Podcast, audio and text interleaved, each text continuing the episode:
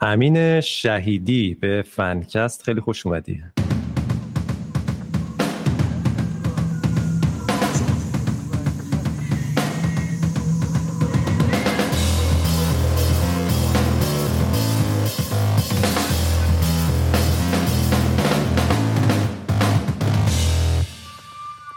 سلام خیلی ممنونم از اینکه من دعوت کردین.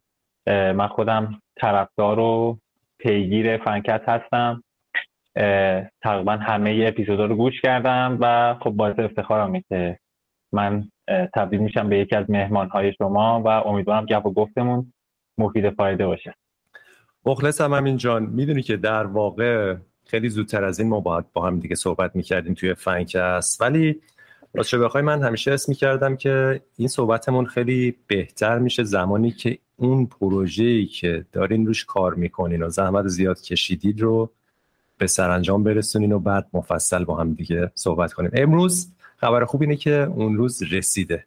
پروژه رو پروژه تیل آف بیستون رو منتشر کردین و مفصل می‌تونیم با هم دیگه گپ بزنیم و به عنوان شخصی نماینده تیمی که روی چشماندازی موندن پافشاری کردن و زحمت کشیدن امروز می‌تونی تجربت رو در اختیار بقیه بذاری. به نظرم خیلی شیرینتر و با ارزشتر. خیلی ممنونم. در نهایت یه اتفاقی که واسه بازیساز میفته مثل کسی که داره مسیری میره و یه نقطه واسش متصور شده توی مسیر و وقتی که به مثلا ریلیز می‌رسه اون باری که تو مسیر داره میره رو می‌ذاره زمین می‌خواد یه نفسی تازه کنه کمری راست می‌کنه و راحتتر و بهتر مسیری که طی کرده رو می‌تونه نگاه بکنه و ببینه که چه مسیری اومده. مشکلات و نکات مثبت و منفیش چی بوده و قطعا وقتی که به اون نقطه می‌رسی اطلاعاتی که می‌تونه به بقیه منتقل بکنی اطلاعات بهتریه.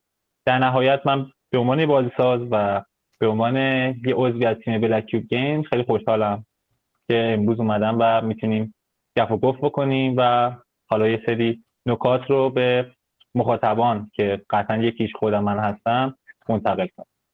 ببینم این قسمت هم رو موتور گوش میدی؟ حتما. دیگه موتور سواریم دیگه. آره اصلا یکی از دلایلی که من به این فکر کردم که صدای پادکست رو بهتر کنم فکر کنم خودت بودی. گفتی آقا رو موتور گوش صدا صدا آره. پایینه.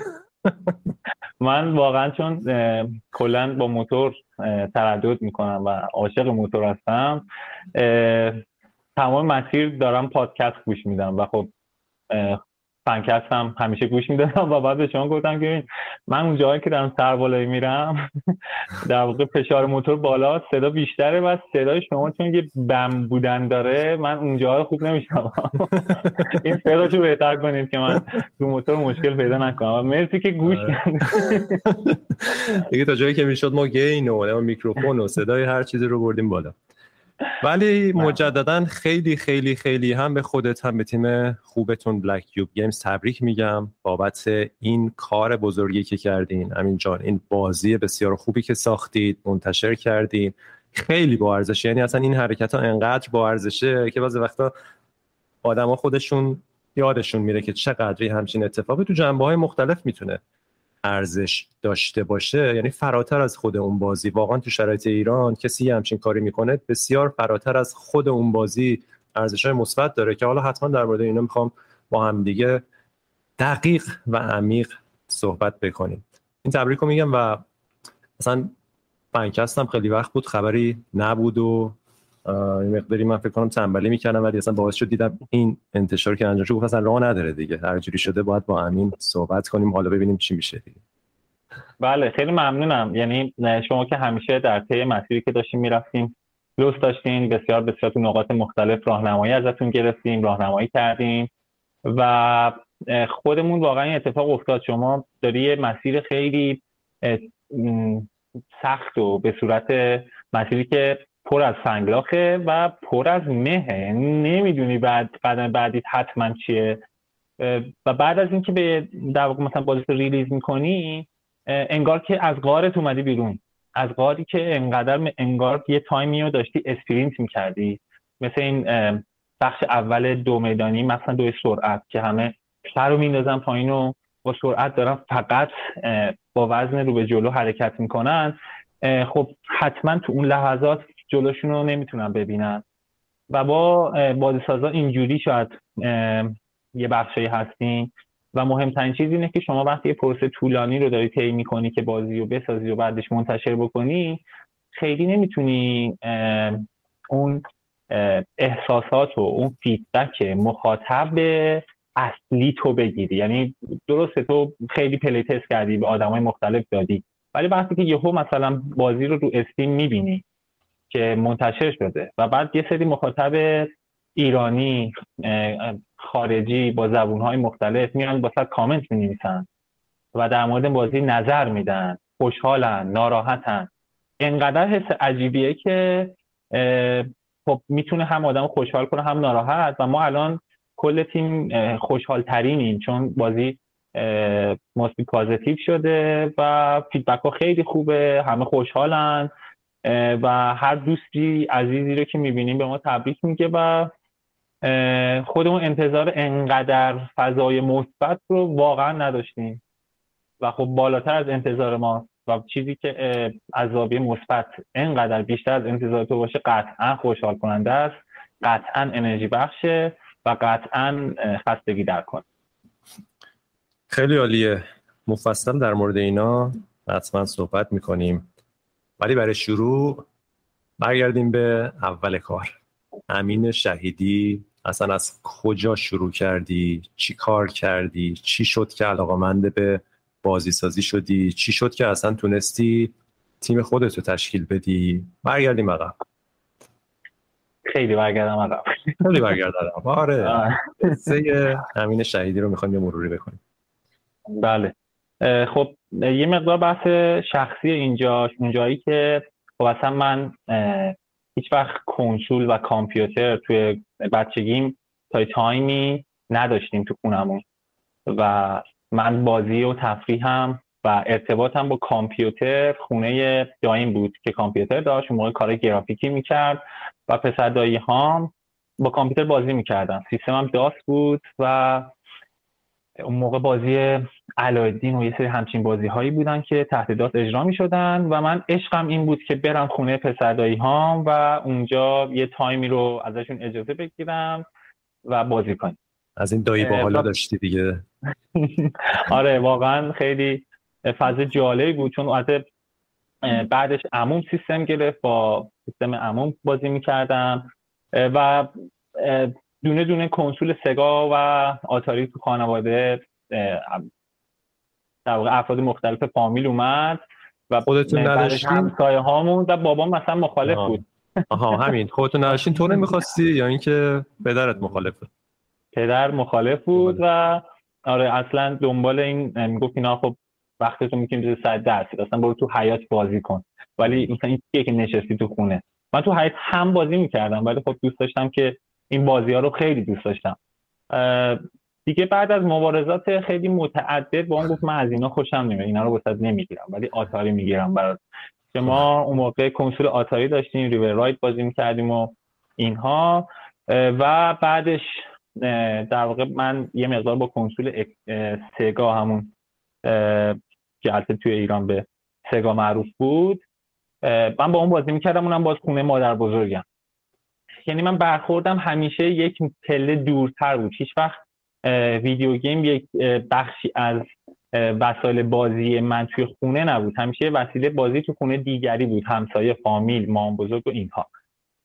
دیگه به جای گفتی تقریبا من دبستان بودم. بابام دیگه با کلی قول که آقا بازی روی نمیریزی و من واسه می‌گیرم که کار کنی باهاش و اینا ما در واقع کامپیوتر تو خونمون دیدیم. و اون موقع نکته جالبی اتفاق افتاد اینکه بابام اون موقع شرکت تبلیغاتی گرافیکی داشتن با دوستاشون و یکی از دوستاش عشق آی جی آی بود و آی جی آی بازی می‌کرد. همون همسنای خودشون بود. و ایشون خب بابای من این بازی دیده بود و خیلی بهش علاقمند شده بود و خب خودشون هم که فضای جنگ و جبهه و اینا رو دوست داشت و این سیدی رو گرفت و آورد خونه. و یه اصلا رقابتی شد یعنی یهو بازی عوض شد و بابام من باید از بابام وقتی که میومد خونه اجازه می‌گرفتم تو رو خدا پاشو و من بازی کنم. یعنی یک کلکلی هم بود که اون موقعا save و اینا IGI نداشت. اینکه یه نفر یه تک بتونه تا کجا تا چند مرحله تو IGI پیش بره. این خب دیگه game اومد تو خونم و من به یکی از تفریحاتی که همیشه دور بود ازم بهش خیلی نزدیکتر شدم. و خب همیشه آدم یه تفریحی که دوست داره ممکنه از خیلی چیزهای دیگه بیشتر پیگیریش بکنه. این اتفاق رفت جلو رفت جلو تا من دنبال اطلاعات از گیم بودم. و اون موقع تلاش می‌کردم که حالا تو اینترنت و اینا دنبال اطلاعاتی از گیم بگردم که یه روز همون دوست بابام که IGI رو write کرده و روی سیدی و بهمون داده بود یه مجله به ما داد. مجله بازینمای یک فارسی font تیتر گنده روش نوشته بود و عکس Final Fantasy داشت اگر اشتباه نکنم.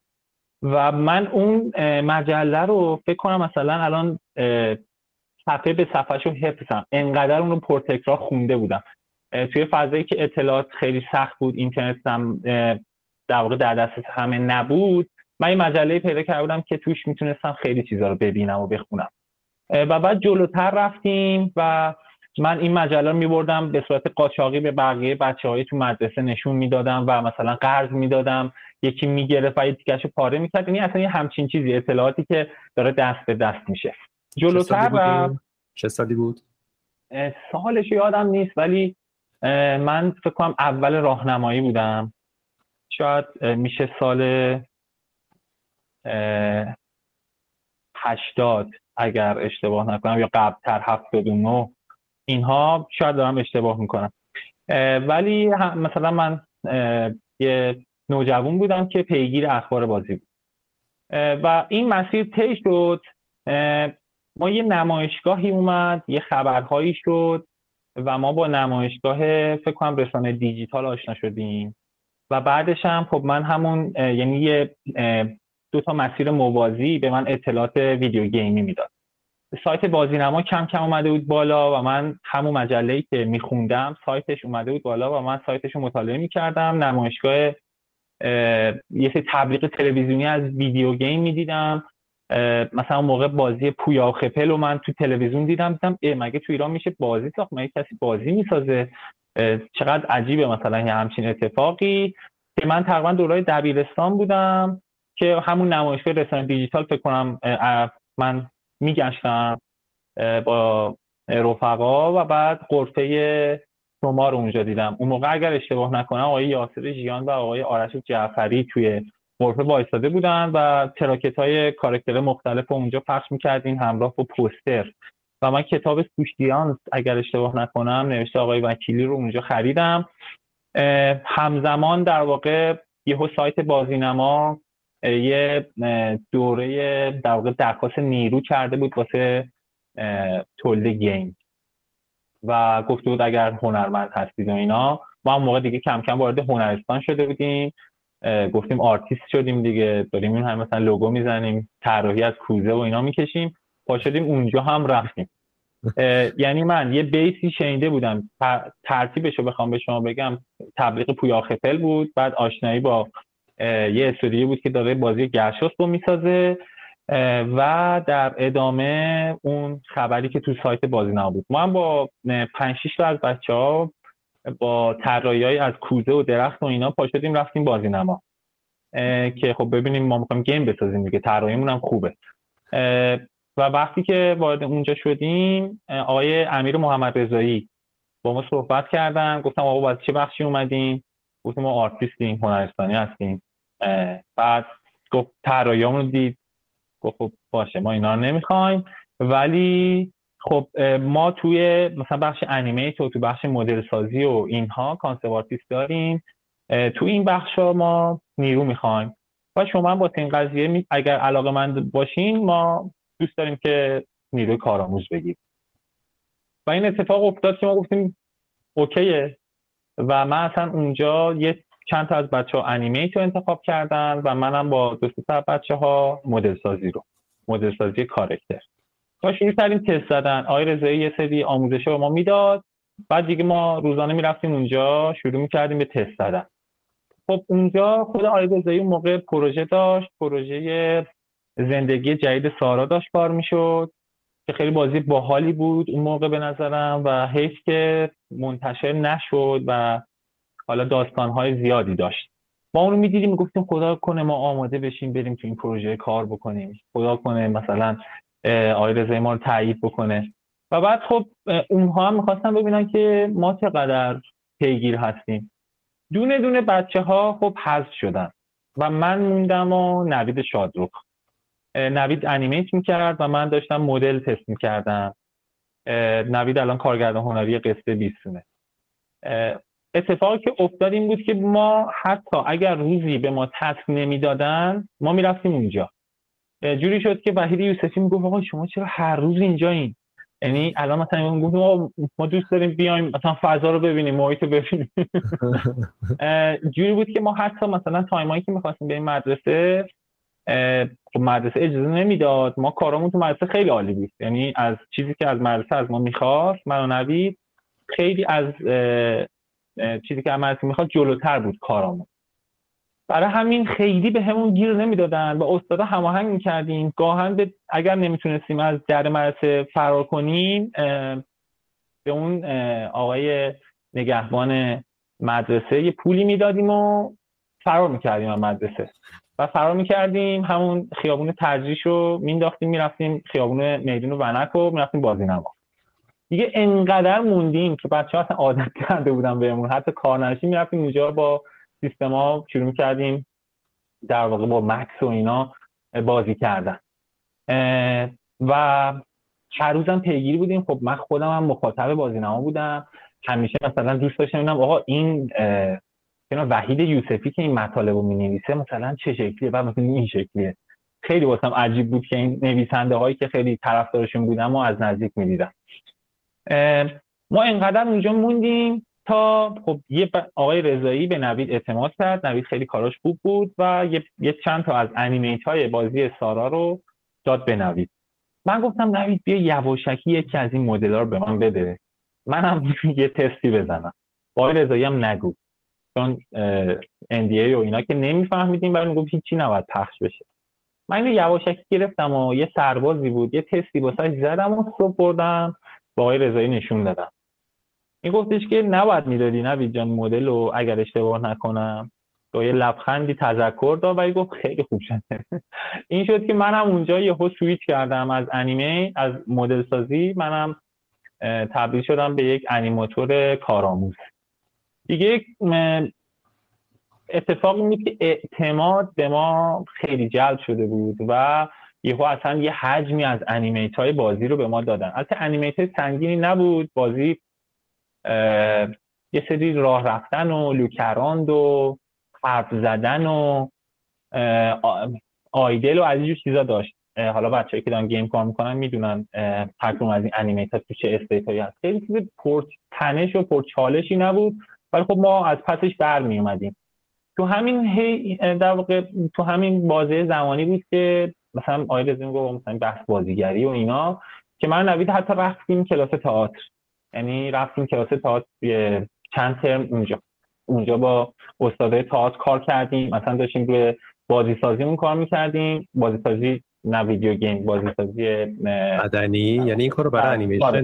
می‌کردین؟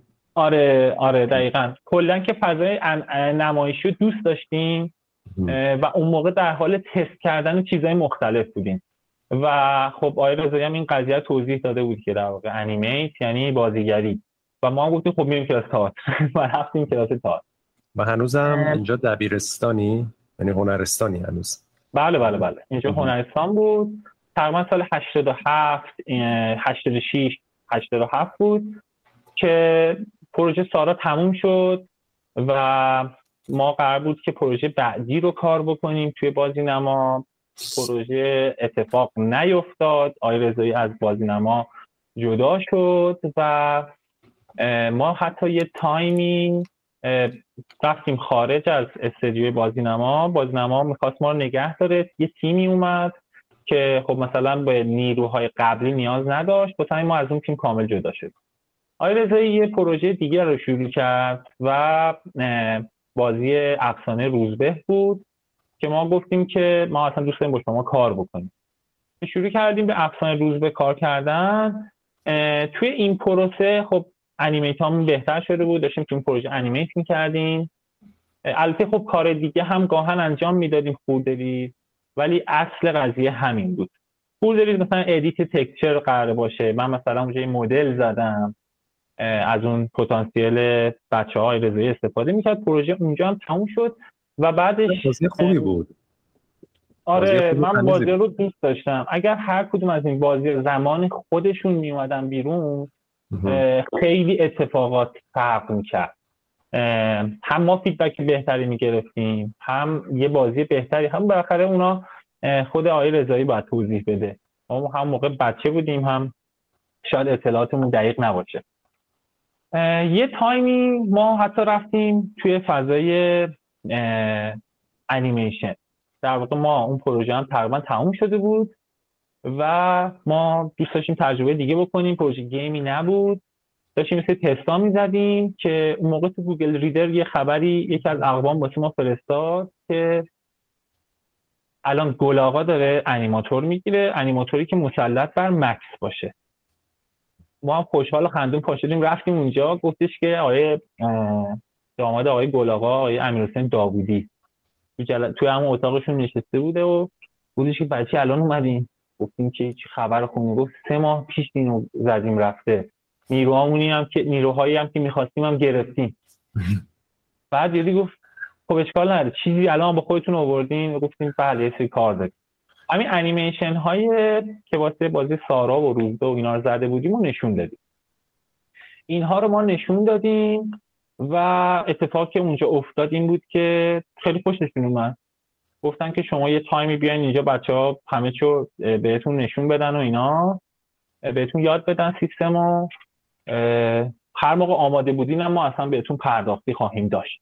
همون گفتیم خب باشه. تقریبا پروسه کارآموزی اونجا سه ماهه بود.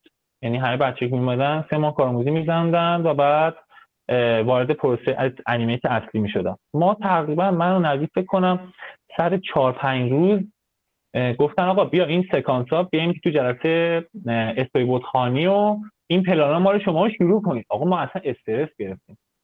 هم قضیه در واقع مسئولیتی که یه بهمون داده شده بود بود. هم قضیه سر بحث چیز بود. سر بحث اینکه ما تو game low poly کار می‌کردیم خیلی راحت animate می‌کردی و real time هم داری می‌دیدی. خب مثلا هی تو loop داره راه میره خب پای کج پا رو بکشیم و کله کج کافیش کن. ولی توی انیمیشن اصلا اینجوری نبود. مدل های high poly به ما می‌دادن و بعد شما فیگور رو می‌زدی و بعد باید یه preview از پروژه می‌گرفتی از اون سکانس یا پلان در واقع پلانت. و بعد یه وای میستادی این preview گرفته می‌شد بعد play می‌کنی میگه اون فریم خراب از اول. حالا یه ذره دستو بکش از اول preview ببین حالا دوباره edit کنین چی؟ اصلا ما گفتیم آقا بیخیال. بعد پیش چهره و اینا هم داد که دیدیم که اصلا خیلی سخته. ما گفتیم ما نمی‌تونیم. گفت نه شما می‌تونید. اعتماد به نفس دادن و اینها. و ما دوباره یعنی اینجوری شد که ما چون فضایی که تو game کار می‌کردیم مخصوصا تو بازی روزبه فضای اکشن بود. ما attack ها و پرش و مردن و اینا داشتیم کار می‌کردیم. اینجا دیگه پلان های اکشن رو اصلا به ما می‌دادن. پلان هایی که زد و خورد وجود داشت یا یک زمانبندی های سنگینی وجود داشت. فیگورا قرار اتفاق مهمی توش بیفته. اونجا در واقع پلان های سنگین رو به ما می‌دادن. حتی پلان که انیماتور خیلی قدیمیشون ممکن بود گاهن انجام ندن. اونجا بود که ما در واقع یه ذره توی بحث انیمیت نسبت به گیم لول اپ شدیم یه دونه تجربه دیگه هم داشتیم. تو همین هی خب ما توی اون سنی بودیم که داشتیم همه چیز تست می‌کردیم. و اتفاقی که واسمون افتاد این بود که رفتیم می‌رفتیم کلاس طراحی. و خب از بازی گرشاست هم خیلی شنیده بودیم. و اون موقع دوست داشتیم که من پوستر سویل دانش رو که در واقع قوله داره میپره و خود گشت داره باش مبارزه می‌کنه تو اتاق بود. گشت بینیم آرتیسه کیه؟ کجا کلاس داره ما بریم کلاسش. اون موقع تو خانه کاریکاتور کلاس داشت و من نوید رفتیم سر کلاسه می‌رفتیم سر کلاسه اون. و همزمان هم دانشگاه قبول شده بودیم. حالا من خیلی دارم جزئی میگم اگر احساس کردین خیلی جزئیات زیاده شما بگین که من.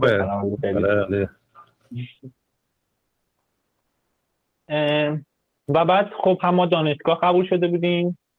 دانشگاه کاردانی سرسری فنی. و اونجا ما با یه گروهی آشنا شدیم با چند تا بچه آشنا شدیم که به ما اون موقع می‌گفتن گروه پنج به علاوه یک. و اونجا سروش و محمدم با ما رفیق شدن. دو نفر دیگه هم بودن. پنج به علاوه یک برای اینکه من و سروش و محمد و نوید همراه با دوست دیگه بیشتر با هم بودیم یه نفر کمتر. و بعد ما در همین حین که داشتیم ترمای اول دانشگاه بودیم من نوید علاقه بیشتری داشتیم به طراحی به خود طراحی واسه رفتیم کلاس سهیل رو پیدا کردیم. و می‌رفتیم سر کلاس ها از طریق سهیل ما حتی یه جا گفت ما دوست داریم بریم. فن افتا شما هنوز واسه این قضیه آماده نیستین. و الان نباید بیاین اونجا حالا شما بیا کار بکن. طراحی سر کلاس بیار بعد من ببینم به چه دردی می‌خواد واسه این ما یه سوال فکر کنم خیلی مهربون نبود با شاگرداش نه نه. بچه‌ای که شاگرد سهیل بودن یا تجربه حضور تو کلاس های سهیل دارن می‌دونن دارم در مورد چی صحبت می‌کنم. اون دوران گذشت و ما دانشجو بودیم پروژه روزبر رو کار کردیم. بعد رفتیم گلاغا و بعد نزدیک فوق التحصیلیمون از, از تو مقطع کاردانی شد.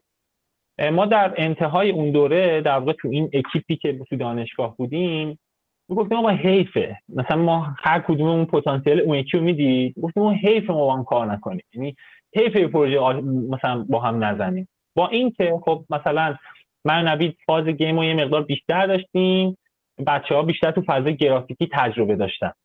خود گرافیک دیزاین. شما گفتیم آقا ما باید بالاخره شروع کنیم دیگه. یه جا باید شروع کنیم دیگه. پاشیم میریم دفتری چیزی بگیریم. حالا ما بعد از که باز اومدیم با نوید پنجا دفتر گرفته بودیم اجاره کرده بودیم و اینها. ولی خب پیش کدومش به نتیجه نرسیده بود. این شد که ما دیگه یه روز ریس کردیم. و اومدیم پولامون رو گوشیم رو هم. یه دونه اتاق 14 متری اجاره کردیم و ما پنج نفر بودیم. همراه با یکی از دیگر دوستان گفتیم آقا اینکه میشینیم. همین که بغل هم بشینیم قطعا هم افزایی داره. من حتما مثلا این کار رو بخوام بکنم بپرسم یکی دیگه تون حتما بلده. نوید یه سوالی بپرسه حتما یکی دیگه بلده. و اینجوری می‌تونیم به هم کمک کنیم. بحث اونم هنوز game نبود. بحثمون این بود که ما آرتیستیم. حالا می‌خوای art game کار کنی art بیلبورد کار کنی یا واسه مثلا دهه فجر مثلا یه چیزی بزنی هممون می‌تونیم به هم دیگه کمک کنیم. نشستیم تو دفتر رو گفتیم آقا بشینیم در مورد این صحبت کنیم که از کجاها می‌تونیم پروژه بگیریم و اینها. خب من خودم موقع خودم درگیر بحث گرافیکی سعی کردم نکنم ولی خب پروژه از این برانور می‌گرفتیم. یکی حالا کار طراحیشو می‌کرد. حتی مثلا اگر یه پروژه می‌گرفتیم پوستر واسه اجا بگیریم ما سه تا چهار تا پوستر می‌زدیم. یعنی هر کس یه پوستر می‌زد چهار تا اتو تحویل اون سفارش دهنده می‌دادیم و حتما یکیش انتخاب می‌شد. و وقتی که طرح یکی انتخاب می‌شد همه روش کار می‌کردیم که سریع آماده بشه. بعد کار چاپش انجام می‌شد ما همه یه شب بیدار میموندیم که سریع هم تحویل بدیم. همون موقع به این نتیجه خیلی هایی که با ما کار می‌کردن به این نتیجه که به اینو بدیم. هم ارزونه هم اینا زیادی تحویل میدن هم سریع تحویل میدن. و این شد که خب افتادیم توی لوپی که خیلی پول خوبی در می آوردیم. یعنی همون هم که می‌خواستیم اتفاق افتاد بعد دیدیم که خیلی نمیشه کار هنری کرد. یعنی بازار از تو کار هنری نمی‌خواد. همین پوسترهای دهه های مختلف و اینا رو تو می‌تونی بزنی دیگه.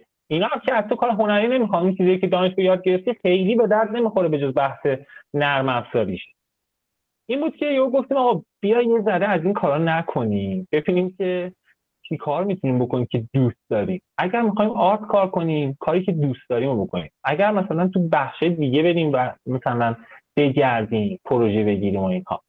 این شد که ما اومدیم این مقدار تمرکز کردیم روی این بحث که اصلا خودمون به عنوان یک تیم art outsource تو بخش مختلف ولی با یک دیسیپلینی واسه خودمون تعریف بکنیم. چون نگاه کردیم گفتیم الان پول داری در میاری سال بعد پولت میشه سه برابر.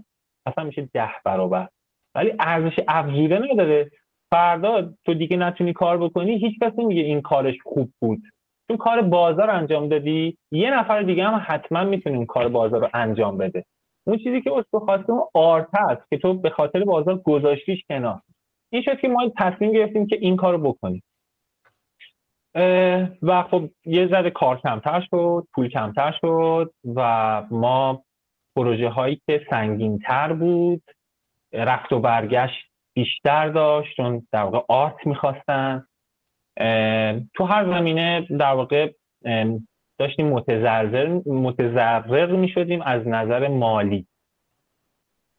چون خب اجاره هم می‌دادیم اجاره هم همش تقسیم می‌شد بین هممون. این شد که ما کم کم سویچ کردیم سمت گیم. رفتیم به گیمی ها گفتیم آقا این کارو نمی‌خوای این کارو نمی‌خوای. این این نظرت چیه؟ اون نظرت چیه؟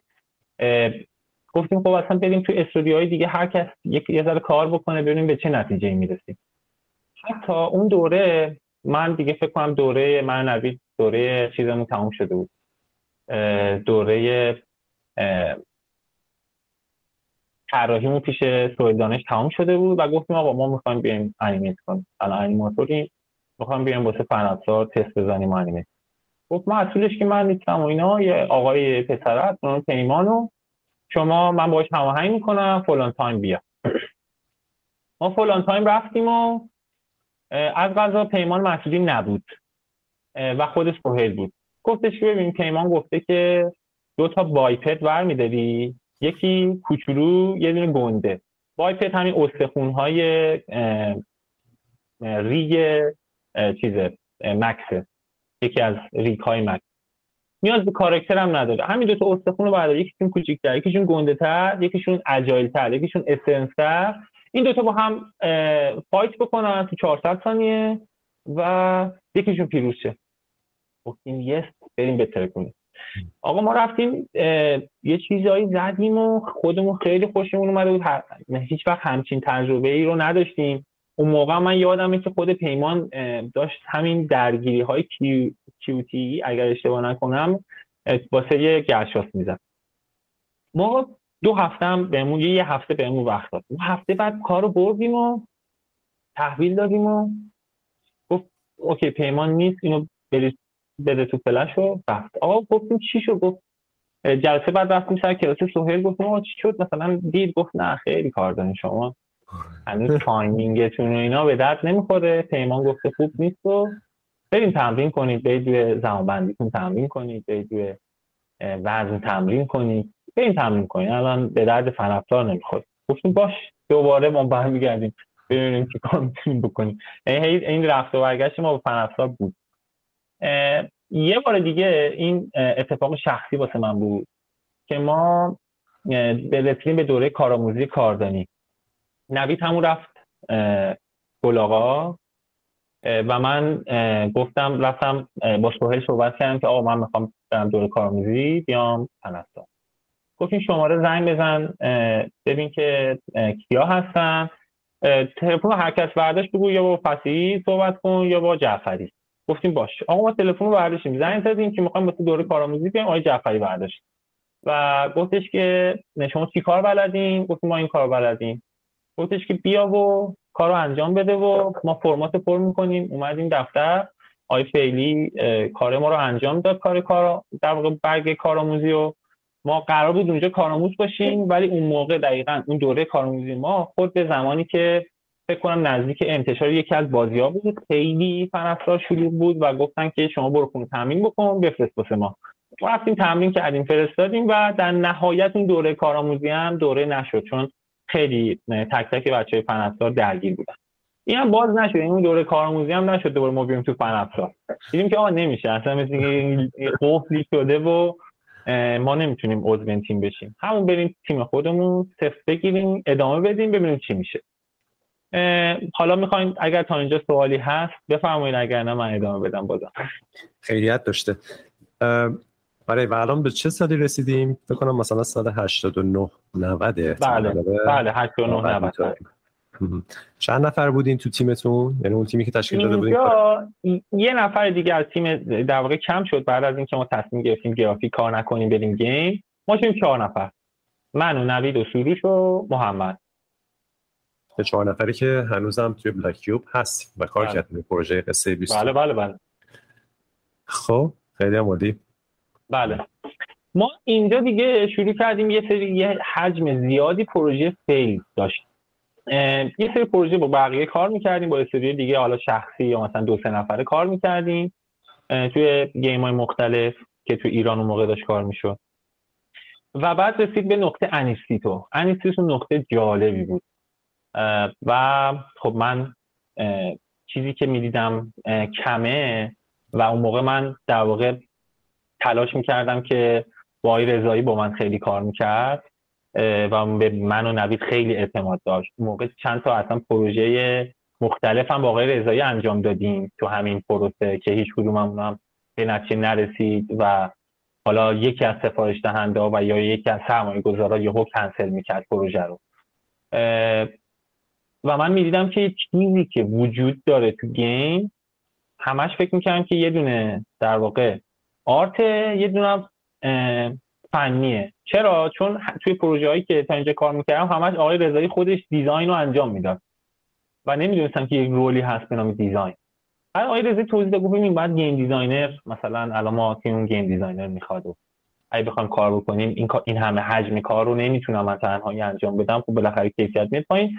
و من اونجا خیلی افتادم دنبال این که برم game design یاد بگیرم. رفتیم انستیتو. اونجا یهو اسم و رسمش چیز شد و شلوغ شد و ما ترم یک انیستیتو بودیم.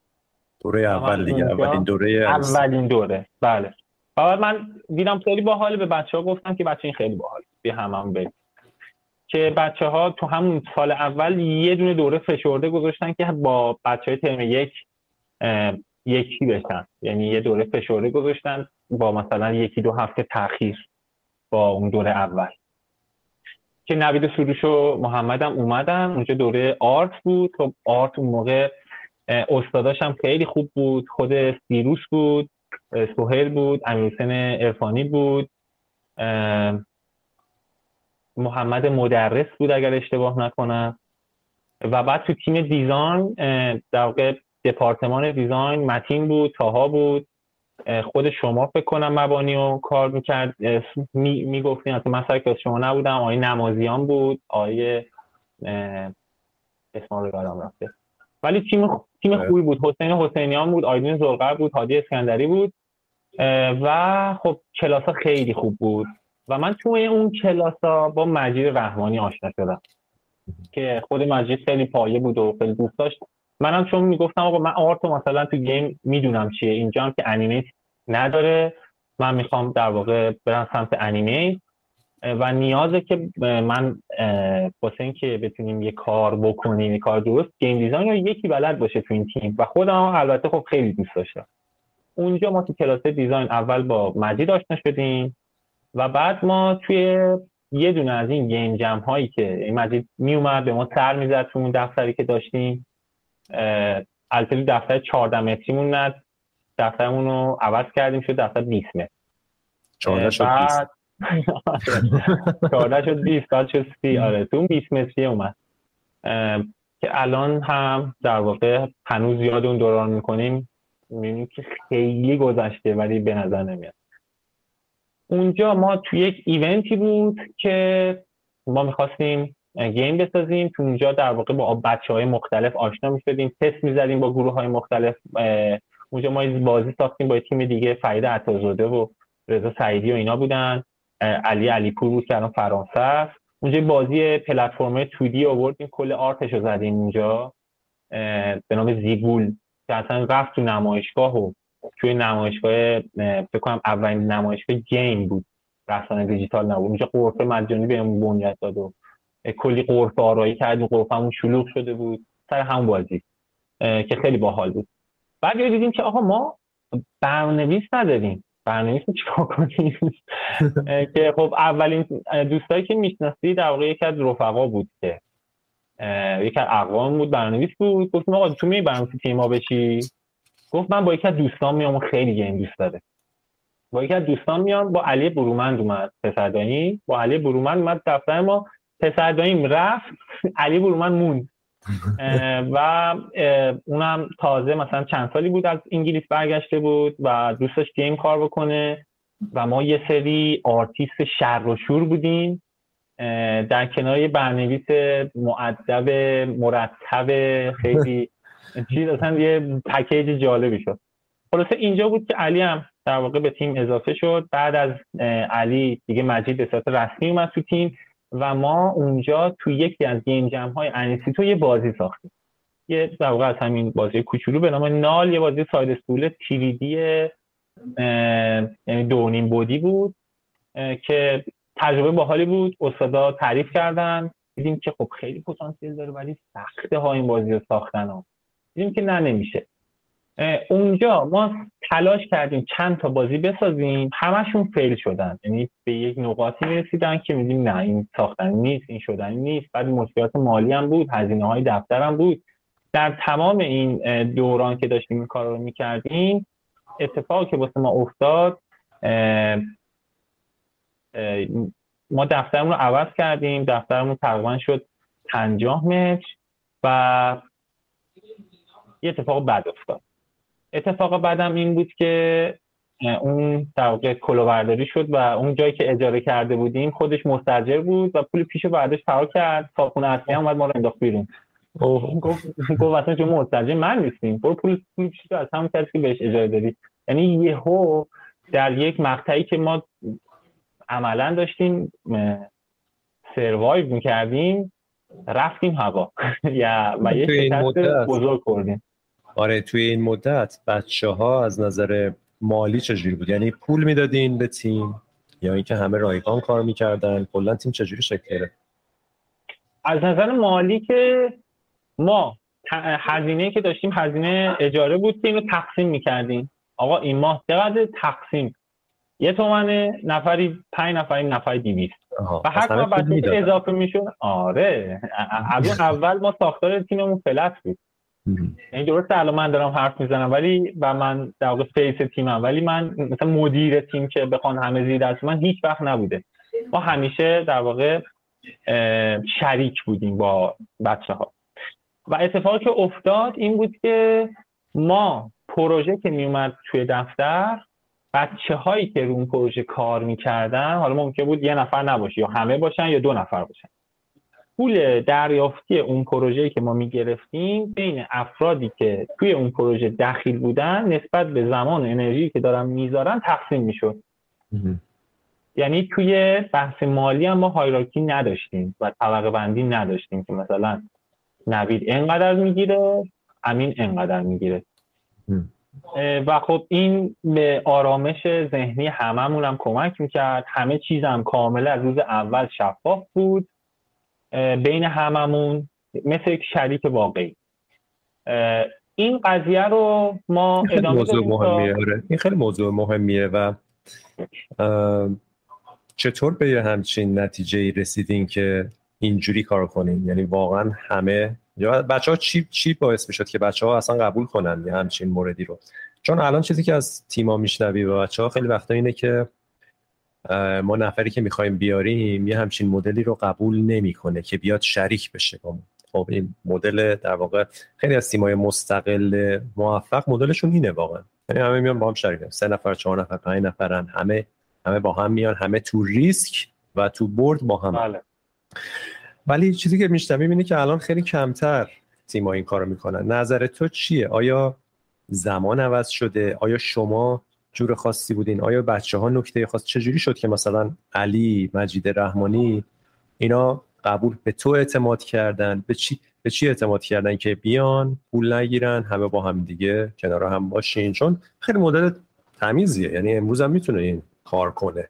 به راحتی خیلی از بچه‌ها برای شما هنوز هم همینه درسته؟ بله بله. بله. برای تیمایی دیگه هم این کار رو اگه بکنن می‌تونن تیم شن و کار کنن. ولی می‌خوام ببینم آره. به نظر چی باعث شد که برای شما این کار کنه؟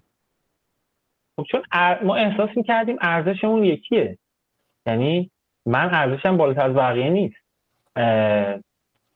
با هم شروع کردیم با هم داریم کار می‌کنیم با هم تحت فشاریم با هم پول در میاریم. خب چرا یکی بالاتر باشه یکی پایین تر خب هممون هم همسط بودیم. حالا یه درصدی ممکن بود تفاوت بکنه. ولی دیدیم که نه الان دلیلی نداره که بخوایم این کار بکنیم. راستش بخوای اون موقع اینجوری درگیری نشیم. یعنی بهترین فرمی که فکر کردیم بهش همین بود. و خب آدمایی هم اومدن و کم شدن. یعنی همون دوست ما ما پنج نفر بودیم و یه مثبت یک هم داشتیم. مثبت یک که هیچی. از اون پنج نفر هم یه نفر به خاطر یعنی به خاطر همینجور شکل کاری و اتفاقاتی که افتاد جدا شد. یعنی این نبوده که همیشه همین باشه. بله آدم هایی هم می اومدن و فرمو می دیدن و دوست نداشتن و می‌رفتن. ما زمانی که Shadow Blade رو کار کردیم با شما که حالا بهش می‌رسیم اونجا هم بچه ها ما یه نفر دیگه داشتیم مثلا. این برنامه اون دو نفر سه نفر بود. یه دوست دیگه هم با ما کار می‌کرد. و به خاطر همین شکل که آقا من مثلا چرا نمی‌تونم رشد بکنم؟ خب مثلا و الان داره freelance با خارج کار می‌کنه و خیلی درآمدش بیشتره. تصمیم درستی گرفت. و رفت و الان درآمدش خیلی بیشتره. این یه ریسک دیگه. یعنی یه ریسکیه که شما می‌کنی با یک آرمانی با یک نگاهی به آینده. حالا گاهن جواب میده بعضی وقتا هم جواب نمیده. و نکته اصلی این بود که انقدر ما با هم رفیق بودیم خیلی راحت با هم دعوا می‌کرد خیلی راحت. این که مثلا بخواد کسی زیراب بزنه و زیرابی بره و اینا وجود نداشت. الان هم همینه. ناراحتی پیش میاد منتقل میشه دعوا می‌کنی و به نتیجه می‌رسی. تهش اینه دیگه. از این بالاتر وجود نداشت. شما وقتی که نگاه می‌کنی یک همچین فرمی هست خب خیلی کارت راحت میشه. یادم نیستش که آیا ما مثلا صد تا سیستم انتخاب مثلا بررسی کردیم به این سیستم رسیدیم یا نه؟ ولی دیدیم که وقتی ما چند تا رفیقیم این بهترین فرمیه که می‌تونیم باش پیش بریم. بچه‌ای که جدیدتر می اومدن چی؟ حالا حالا شما چند تا رفیق بودین؟ از اول اصلا هم مدرسه ای بله. بودین دیگه چند تاتون. ولی مثلا مجید رحمانی یا علی برومند اینا چی می‌شد که میپیوستن به تیم و می‌گفت مثلا علی می‌گفت آقا خیلی خب من برنامه نویسم چرا بیام با شما مجانی کار کنم؟ یا حتی پولم بدم پول اجاره هم بدم. چی بش چی بهش می‌گفتین؟ اون چی می‌دید؟ ببینید نکته این بود که خب ما چهارتا یه ساختاری داشتیم خب؟ و نفر بعدی که میومد یا این ساختار رو قبول می‌کرد یا قبول نمی‌کرد. و خب آدمایی اومدن قبول نکردن و مثلا حالا مجید رحمانی علی جلوتر احسان تحمورس اومدن دیدن این فرمه یعنی گزینه این بود که اینو قبول کنیم یا قبول نکنیم. که آقا شما در تمام هزینه ها شریک هستی و تو هر پروژه‌ای که میاد به میزان زحمتی که رو اون پروژه می‌کنی دریافتی داری. به همین شکل. ما خیلی کسی گزینه دیگه رو نمی‌داد. شاید بد نباشه مثلا با بقیه بچه صحبت کنیم. ولی ما این فضای رفاقتی هیچ وقت تو کار رسمی نشده. یعنی ما خیلی حساسیت ها داریم اینکه آقا مثلا این فرم رفاقتیه یه حد و مرزی داره. از یک جایی نباید رد بشه از یک جایی هم اگر رسمی تر بشه اصلا ما خوشمون نمیاد. این فرمه فرم رفتار حالا الان بهش میگن مثلا فرهنگ تیمی فرهنگ شرکت. اون موقع ما این کلمه رو نمی‌دونستیم ولی وجود داشت. و بچه هایی که می اومدن اون در واقع آرمان و اون هدف های مثلا یک بچه 20 ساله 18 ساله که می‌خواد بتره کنه و گیم های گنده بسازه این جذاب بود واسه افراد دیگه ای که وارد تیم می‌شدن. و خب فضای تیم هم فضای همیشه رفاقتی بوده.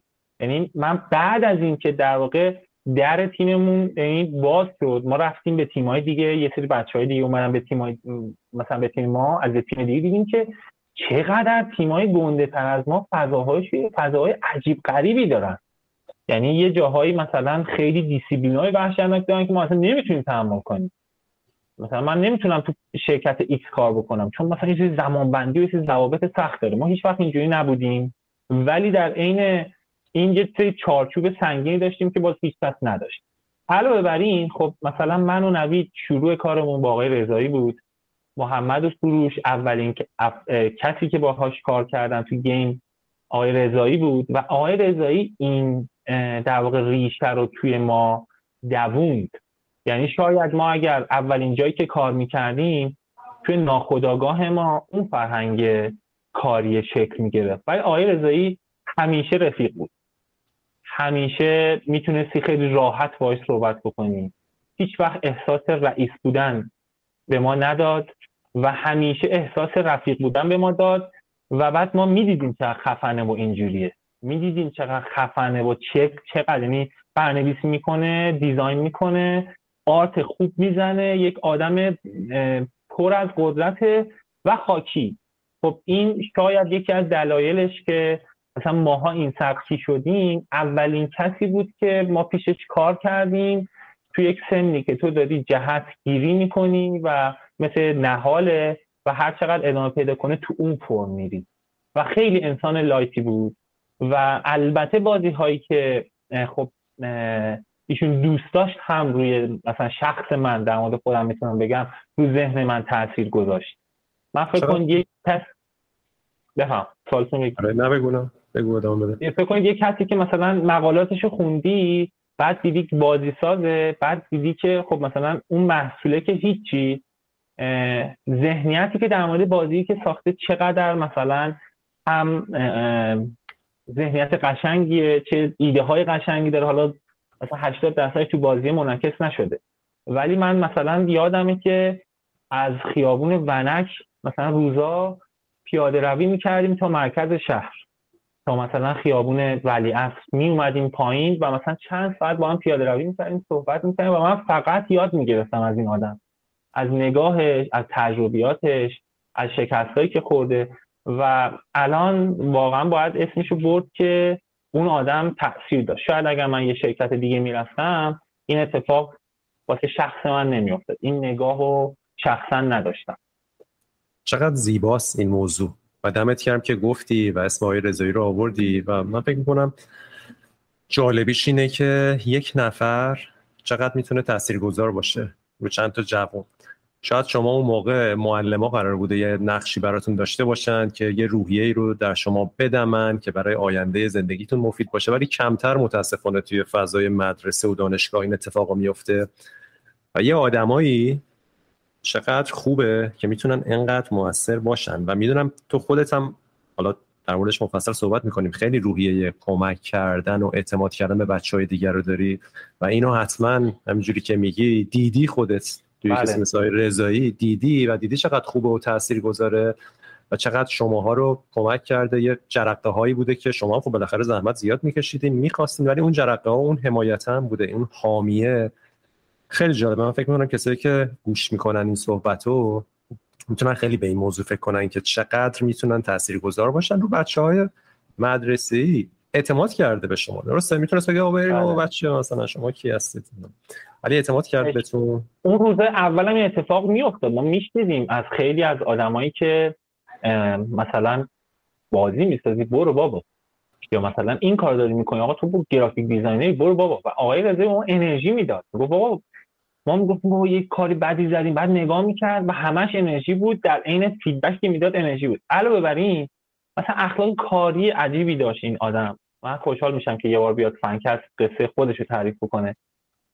این جالب بود واسه شخص من و نوید که مثلا یک جاهای خب اختلاف کاری ما که کارآموز بودیم و داشتیم کار می‌کردیم. خب مثلا اختلاف کاری بود و مثلا دعوایی اتفاق میافتاد. از در اتاق میومد بیرون لبخند. یعنی بعد می‌گفتیم چی شده؟ هیچی بحث کاری بود تموم شده رفت. و من مثلا می‌دیدم که آقا مثلا تو الان باید بیای بیرون یه چیزی بخیر بزنی خراب کنی. مثلا باید بد صحبت شده رفتار بدی باهات اتفاق افتاده. و این آدم صبور صبور صبور و اینجور بحثا رو وارد برخوردهای کاریش نمی‌کنم می‌گفت اون دعوا کاره. این ربطی نداره که. بعد می‌بینیم فردا می‌بینیم سر کار این یک آدم پر انرژی روز از نو انرژی از نو و خب اینا خیلی قطعا تاثیر حالا قصت رو ادامه میدیم. فقط نخواستم یه پرانتز اینجا یه مقداری تاکید کنم روی این موضوع رو موضوع مدل کار شما. شما فکر می‌کنم اینجوری که کار کردید به درد خیلی از تیما می‌تونه بخوره و بعضی وقتا متاسفانه تیما وای میسن که پول بیاد پول قلمبه بیاد سرمایه گذار بیاد که خب الان بیشتر هم شده. اون زمان ها اصلا این خبرها نبود تو بازی کسی بخواد سرمایه گذاری کنه. الان ولی خب این اتفاق میفته و اگه تیمی سب کنه که حتما پول خوب داشته باشه آقا من یه میلیارد دو میلیارد ده میلیارد بگیرم تازه شروع کنم خیلی وقتا فرصت رو از دست میده و اون کار خوبه اتفاق نمیفته به نظرم خیلی خیلی مهمه که این مدلی که شما کار کردین شکافته بشه تحلیل بشه و بچههایی که می‌خوان کار کنن لنگ برنامه نویسن لنگ آرتیستن بدونن راه دیگه هم هست. و تیمی که این کارو کرده و جواب گرفته و جزو بهترین تیماست امروز. حالا برمیگردیم رو این چون حتما چالشایی هم داره. در مورد چالش ها و سختیاش هم با هم صحبت کنیم. ولی فعلا پرانتز رو ببندیم بریم ادامه قصت رو داشته باشیم. زنده باشیم. اتفاقی که در ادامه افتاد ما دیدیم که خب OK. ما خودمون نمی‌تونیم بازی بسازیم. اون کارهایی که داریم تلاش می‌کنیم بسازیم fail میشه. من همه اینا رو دارم skip می‌کنم و ازش میگذرم که بازی هایی که تلاش کردیم با آدم های مختلف بسازیم و نشد. و گفتیم که میریم تو تیم های دیگه کار می‌کنیم. حالا یا یه رو می‌گیریم یا خودمون میریم مثلا time های زیادی بود که مثلا من صبح تا یه ساعتی یا سه روز در هفته می‌رفتم یه شرکتی کار می‌کردم.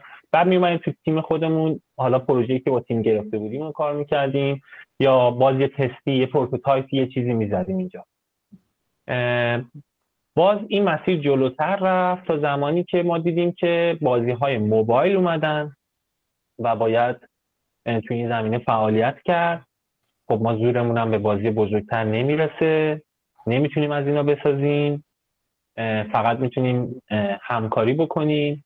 خب یکی از مثلا همکاریهایی که خیلی به خودمون کمک کرد در واقع دوباره اعتماد آقای رضایی بود به تیم ما و بازی امون روز با هم کار کردیم.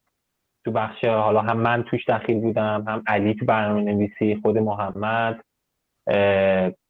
خود سروش بچه ها بودن نمی‌دونم سروش مطمئن نیستم. اون موقع تو این پروژه هم کار می‌کرد یا نه ولی در هر صورت آقای رضایی دوباره ما اعتماد کرد. ما اون پروژه رو باز با آقای رضایی کار کردیم. باز اونم حیف که در زمان خودش منتشر نشد.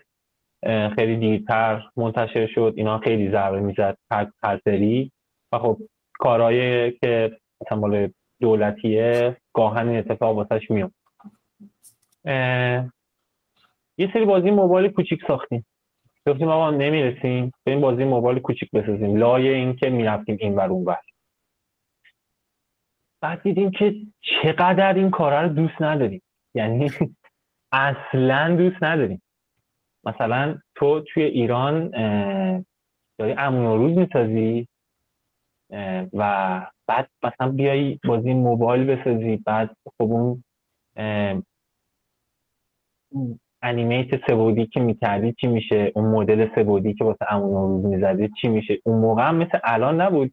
که همچین بازی های سبودی رو بتونی بیاری روی موبایل و روش کار بکنی.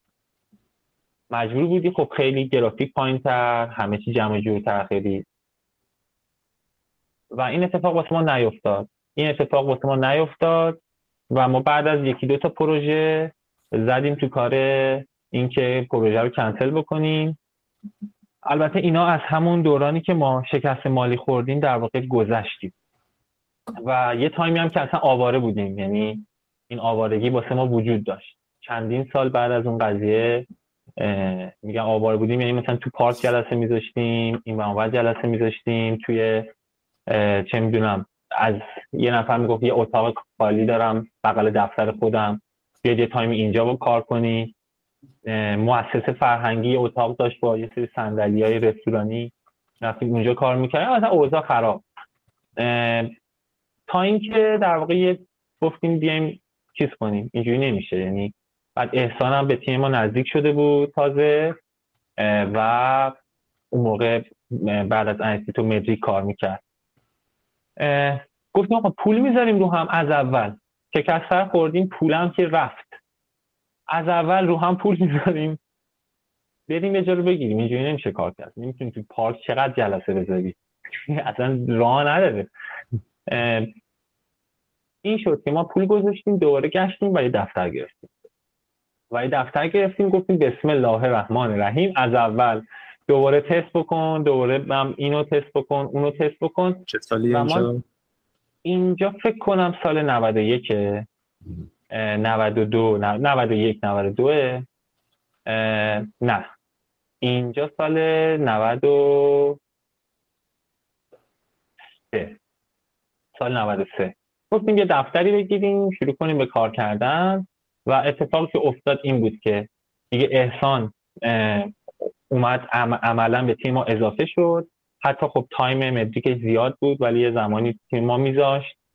با اینکه تو تیم نبود تو همه هزینه ها شریک خودشون می‌دونست فقط میگفتش که باید ببینم شرط اونورم چی میشه. اونور تعهد داشت بالاخره تعهد کاری داشت. ما هم اینجا که هیچ پولی نبود فقط همش هزینه بود. سالها سالها هزینه بود.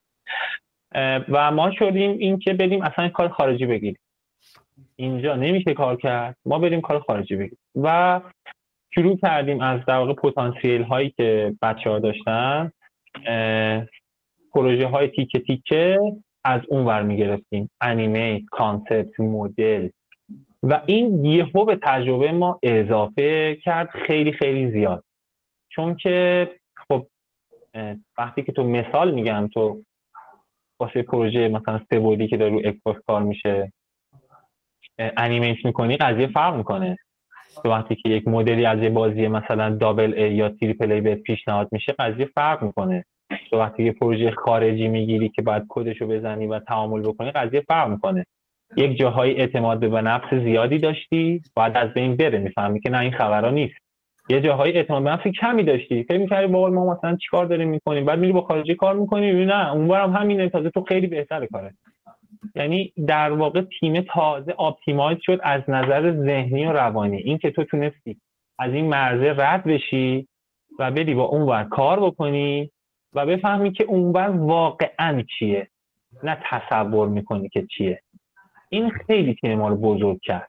و این در واقع تلاشی بود که خود علی برومند کرد. در مورد کار outsource art با شرکت های خارجی فکر کنم یه ارائه خودتو یا بچه های تیمتون داشتید. درسته؟ یک یا چند تا ارائه؟ درست میگم؟ بله. بله, بله. آها اینا توی نمایشگاه فکر کنم TGC و game و اینا بود. آره توی TGC که داشتیم می‌گفتیم که آقا ما با اون ور کار می‌کنیم این تجربیات هم داریم. ولی من اصلا توی ویگما اصلا یه دونه talk گذاشتم گفتم آقا کلا چگونه درآمد ارزی داشته باشیم. آها. خب اینا رو لینکاشم ازت می‌گیرم. هر کدوم که قابل دیدن هست که بذاریم پایین ویدیو و حالا تو صفحه که کسی که علاقه مندن چون می‌دونم اونم خیلی تجربه مهمیه و این کارم زیاد کردین حتما بحثای خیلی خوبی اون تو هست. اونا رو پس لینک ها رو ازت می‌گیرم می‌ذاریم. خب؟ این شد بعد ما گفتیم خب حالا بریم ببینیم تو ایران هم بگردیم ببینیم چی کار میشه کرد و شروع کردیم به یه سری مسابقات بازیسازی که پول توشن. یعنی شدیم بانتی هانتر و می‌رفتیم تو این گیم جمعی مسابقات بازی که بازی اول دوم جایزه میدن دوم سوم جایزه میدن می‌رفتیم جایزه می‌گرفتیم. حتی یکی از یکی از پروژه‌ای که موقع 8 میلیون در آوردیم که تقسیم شد بین بچه‌ها یکی دو تا من تقسیم شد با حسین حسینیان و اینا هم اومده بودن اونجا. دیگه یه تیم all-star ی شد و رفتیم جایزه‌اش خیلی راحت گرفتیم اومدیم. مثلا یه داور ناراحت بودن. گفتم شما بچه شرکت می‌کنید؟ مثلا بچه‌ها من Unity رو ندیدم. و شما میایین و جایزه رو می‌برین و که یکی از پرو من خیلی بخش دارم skip می‌کنم چون به نظر مفید نیست. ولی اون نقاط حساس اینجا بود که ما تو یکی از event هایی که همینجوری شرکت کرده بودیم و اینها داور شما بودیم. و قرار بود که بعد از بازی خوب کمک بشه که تولید بشه و سرمایه گذاری بشه و از اینجور جنگ ما اونجا هم اول شدیم یه بازی با استیم با آمارهای استیم و ریزش رو در آوردیم و بعد اومدیم تو جلسه با شما. اومدیم تو جلسه با شما یه چهار پنج ماهی رفتیم اومدیم با کل کردیم و اینها. و پیشنهاد شادو بلید از سمت شما شد. پیشنهاد شادو بلید از سمت شما اومد که آقا من هر چی دارم فکر می‌کنم حالا شما تکمیل کنید دیگه. من چیزی که یادم رو میگم ببینید راست میگم یا نه. بودی من هر چی فکر می‌کنم اینم تیم شما بسیار شبیه تیم شادو بلیده. و پتانسیل خوبیه که الان شادو بلید دو رو کار کنیم شادو بلید ریلود هم اومده بود و الان موقعیت و موقعیت خوبیه و میشه اینو کار کرد. آقا ما استرس گرفتیم. گفتیم او شادو بلید خیلی داستان همه خیلی توقع ازش دارن. ما از کجا معلوم؟ گفتیم آقا بریم اشکال نداره. بریم بسازیم ببینیم چی میشه. دیگه آره یادم همیشه به این فکر می‌کردیم که این حیفه که شادو بلید دو ساخته نشه و فکر کنم درگیر مورتا و خودمون درگیر بودیم. نمی‌تونستیم آره دقیقا همین فکر رو کردیم. گفتیم خیلی خب با یه تیمی همکاری کنیم و هر چقدر نگاه می‌کردیم تنها تیمی بود که حالا ما میشناختیم که یه تعداد مثلا 7 نفر ده نفری اون موقع حتی بودین و توی های مختلف کار یعنی هم برنامه نویس خوب داشتین آرتیست های خوب داشتین game designer خوب داشتین. احساس کردیم چه, جالبه. این این این تیم همه اون package لازم انگار داره. خب بچه های خوبی هم بودین میشناختیمتون. آره. خب؟ قرار شد که vertical slice بسازیم. بعد ببینیم که اگر جواب میده پروژه رو کامل کنیم. که ما vertical slice رو ما قرارداد سه ماهه بستیم و سر سه ماه پروژه رو به صورت کامل 15 دقیقه gameplay تحویل دادیم. و یادمه که گفتیم اول فکر می‌کردیم که خب OK دیگه الان پروژه Shadow Blade رو از حجت می‌گیریم. میایم روش کار می‌کنیم و در واقع gameplay جدید در میاریم. بعد رفتیم با حجت صحبت کردیم گفت ببین این هیچی به درد نمی‌خوره. چون که اصلا کل سیستم انیمیشنش اون موقع legacy بوده الان Mecanim اومده. شما باید Mecanim کار کنید من با پیمانم صحبت کردم. خب باید Mecanim کار بکنید root motion باید داشته باشه.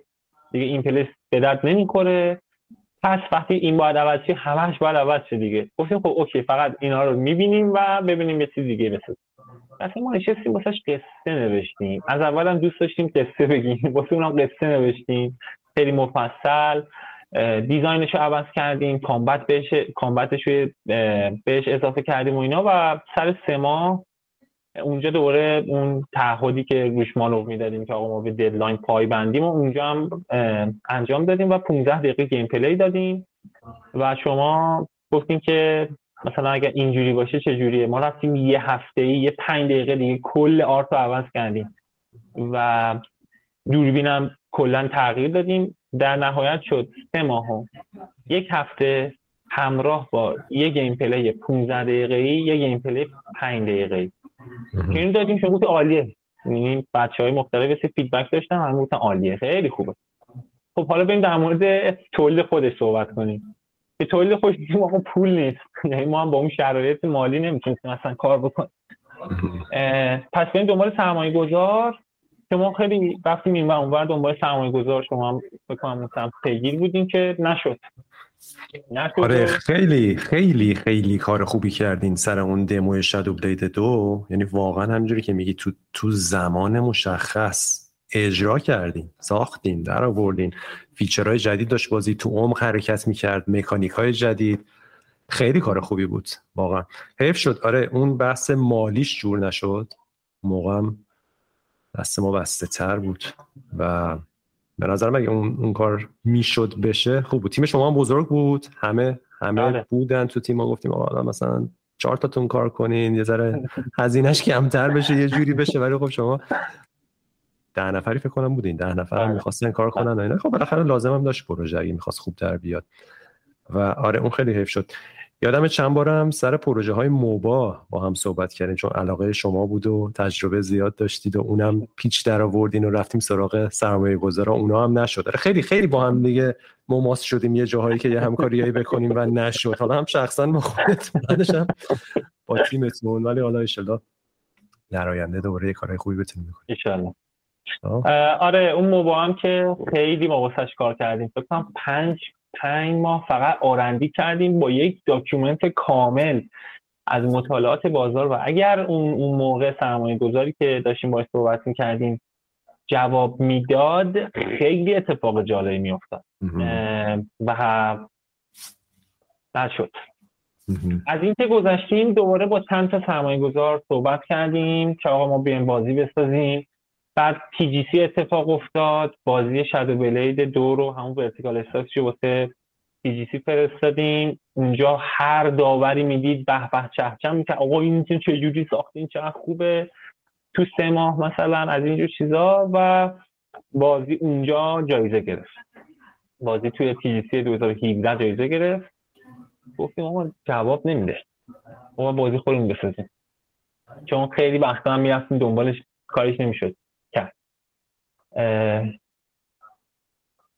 ولی بریم دنبال سرمایه. من فکر کنم با همراهی بچه ها چون هی document درست می‌کردیم و اینها ما تقریبا من شخصا 36 تا جلسه رفتم با های مختلف که بتونیم یه پولی بگیریم یه سرمایه بگیریم که یک محصولی تولید بکنیم. نشد که نشد که نشد که نشد. هر سری کلی زمان میذاشتیم واسه چیزایی که اون می‌خواست بیزینس پلنایی که اون می‌خواست. و ما هم اون موقع کل ایران داشتم موبایل میساختم و نمی‌خواستیم واقعا موبایل بسازیم چون چند تا پروژه سفارشی با پول موبایل هم ساخته بودیم. این این پولش رو گرفتیم راحت بازی رو ساختیم. از بازی مومین گرفته که پول خوبی داشت. اصلا یه IP فنلاندیه تا چند تا بازی اون موقع اسم hyper casual نبود ولی الان میشه بهش گفت hyper casual. اون موقع ساختیم پول گرفتیم بابتش. یه پروژه freelance گرفتیم از خارج از کشور. پول خیلی خوبی داشت. دیدیم نه اصلا دوست نداریم. پولم که نمیدن موبایل بسازیم نکتهش این بود که ما توانایی هایی که واسش تلاش کرده بودیم توی اون موبایل استفاده نمی‌شد. الان تفاوت کرده ها. الان مثلا چون شما بازی آر داری ولی اون موقع اینطور نبود. بازی ها مثلا ممکن بود که احسان تجربه خیلی خوبی رو موبایل داشت مدی کار می‌کرد خوشجنگی زیر دستش بود. احسان اوکی بود ولی خب اون موقع نمی‌تونستی یه بازی با مدل سه بودی و انیمیت فایتینگ و فلان و اینا چیز کنی. نمی‌تونستی اون فضاهای افکت هایی که سروش می‌زنه و دوست داره کار بکنه رو توی یه گیم موبایل پیاده کنی. ما خیلی موبایل ضعیفتر بود و واسه همین چون ما تجربه هم کردیم. یه سری بازی موبایل ساختیم. دیدیم اوکی میشه ازش پول در آورد ولی دوست نداریم دیگه. شد مثل چی؟ مثل همون که مثلا ما چند سال قبلش کلا کار گرافیک رو گذاشتیم کنار. دیدیم که بازار یه چیزی از تو می‌خواد که می‌تونی ولی و پول هم برات داره و تو دوست نداری.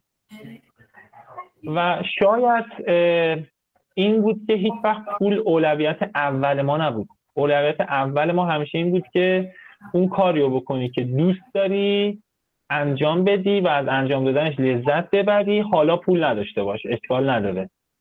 البته که بعدا زندگی چکشو زد. که آقا مثلا زن داری بچه داری غلط می‌کنی پول نشون ولی این یه واقعیتی بود که اتفاق افتاد.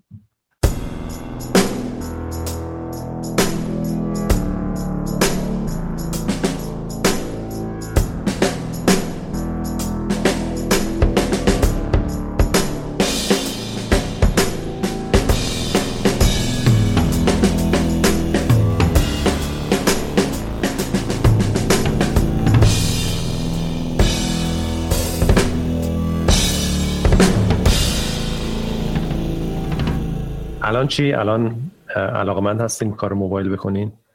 نه. تازه راه پیسی رو پیدا کرد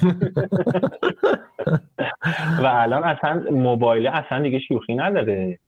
موبایل به نظر من الان کار کردنش خیلی سخته. شاید حتی سختتر از بازی ایندی باشه به نظر من.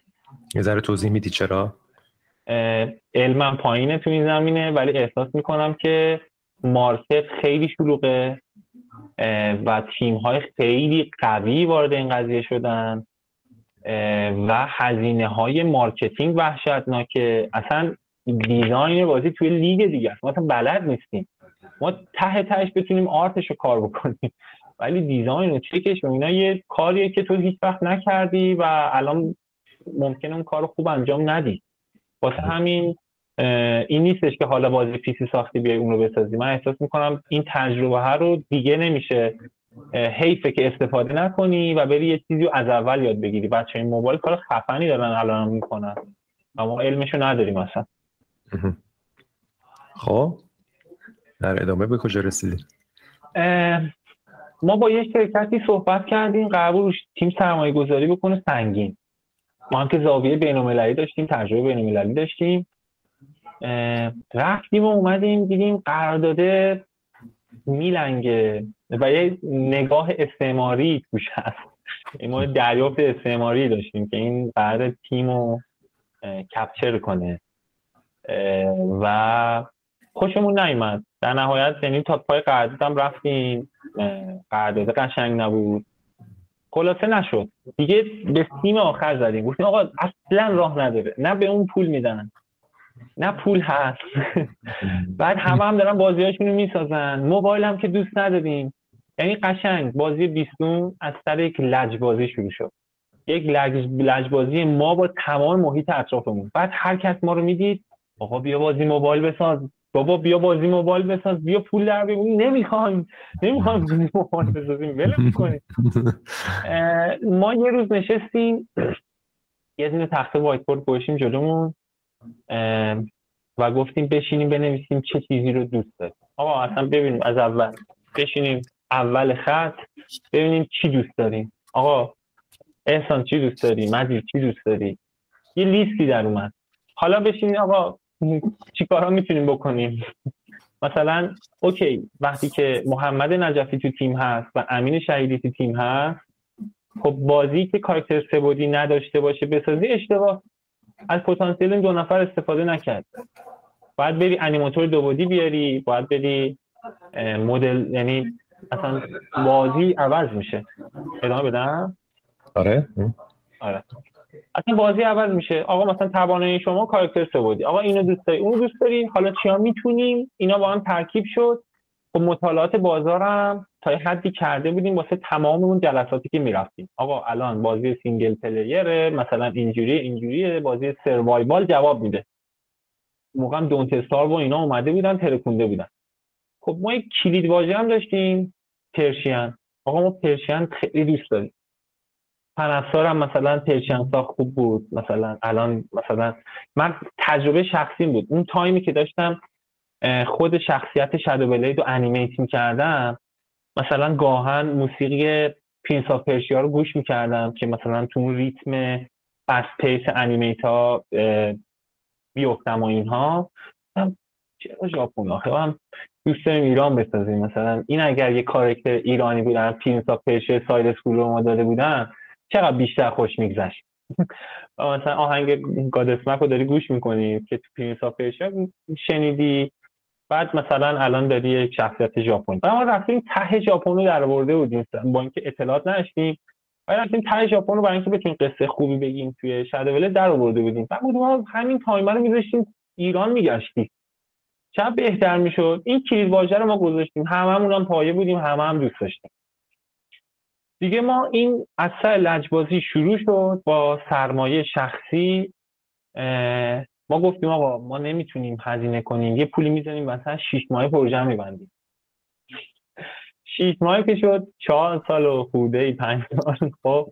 و این در واقع شروع یک ریسک بسیار بسیار بزرگ بود و توی مدتی که یعنی از وقتی که تصمیم گرفتین این پروژه رو بسازید قصه 29 تا وقتی که منتشر شد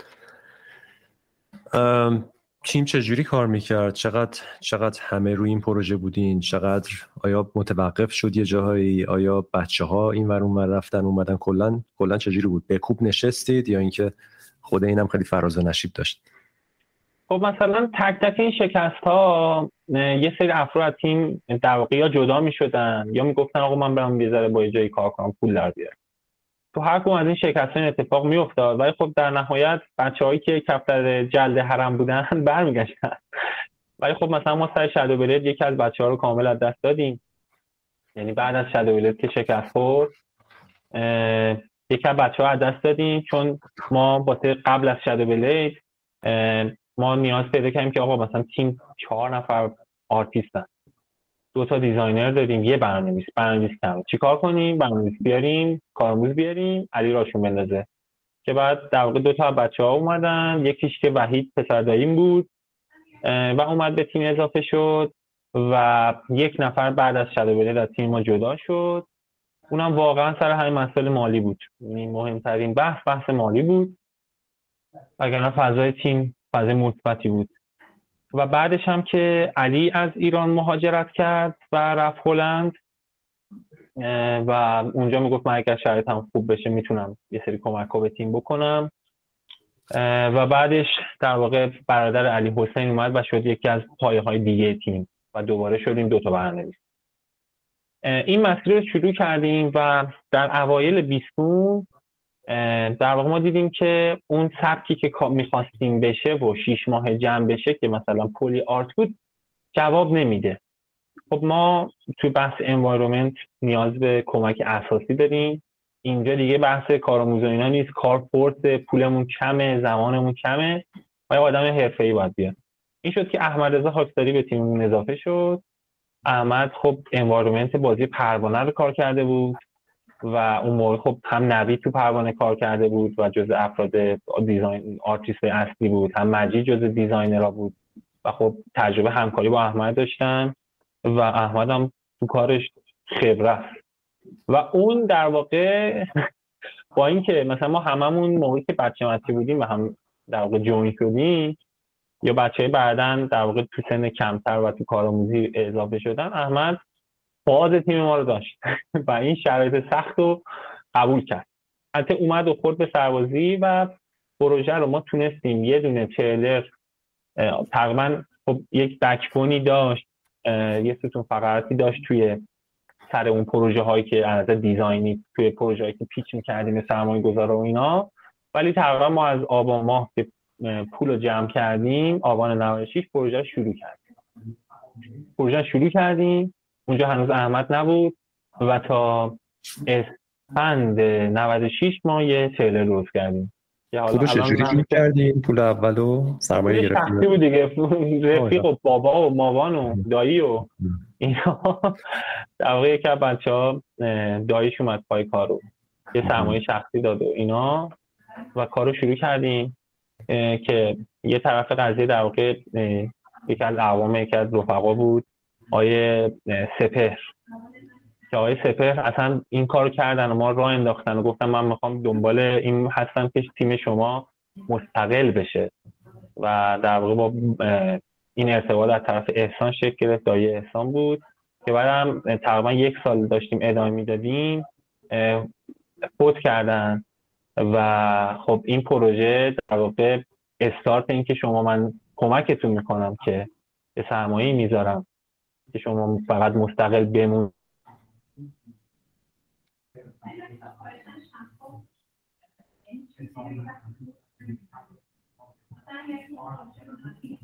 اونجا سرمایه وارد شد سرمایه کمی بود اینجوری بود که ماهی یه میلیون در واقع به بچه ها پرداخت می‌شد. به صورت super full time یعنی بالای 160 ما کار می‌کردیم و یه تومن یک خورده ای پرداخت می‌شد. اون موقع مثلا ما خبرهایی که میشنیدیم تیمای مثلا دیگه دارن 8 تومن 5 تومن 3 تومن دارن پرداخت می‌کنن ولی ما دوست داشتیم مسیرمون رو یه سر جور طرف این بحث production ی وجود داره environment مون داره میلنگه پولمون داره تمام میشه بازی به نسخه ای که می‌خواستیم نرسیده. ولی خب ما حداقل خودمون سر مرداد 97 یا تیر 97 بود که TGC 2018 بود. ما گفتیم حداقل بریم یه feedback از مردم بگیریم بازی از غار بیاریم بیرون همین اول بعد از 6 7 ماه 8 ماه. ببینیم چی میشه. بازی آوردیم بیرون خیلی استقبال شد. خب موقع هم بازی های ایندی همه افتاده بودن. همه بازار موبایل بود و یهو دیدن همچین اثری خیلی مثبت بود. بعد اصلا ناشرای خارجی اومده بودن. داورای خارجی اومده بودن. اومدن کار ایرانی ببینن. بعد ما کار جز معدود کارهایی بود که ایرانی بود فاز ایرانو داشت و بعد اصلا ما که نمی‌دونستیم کیت ادوارد اومد اون بالا صحبت کرد گفت آقا من اومدم تو ایران که بازی ایرانی ببینم.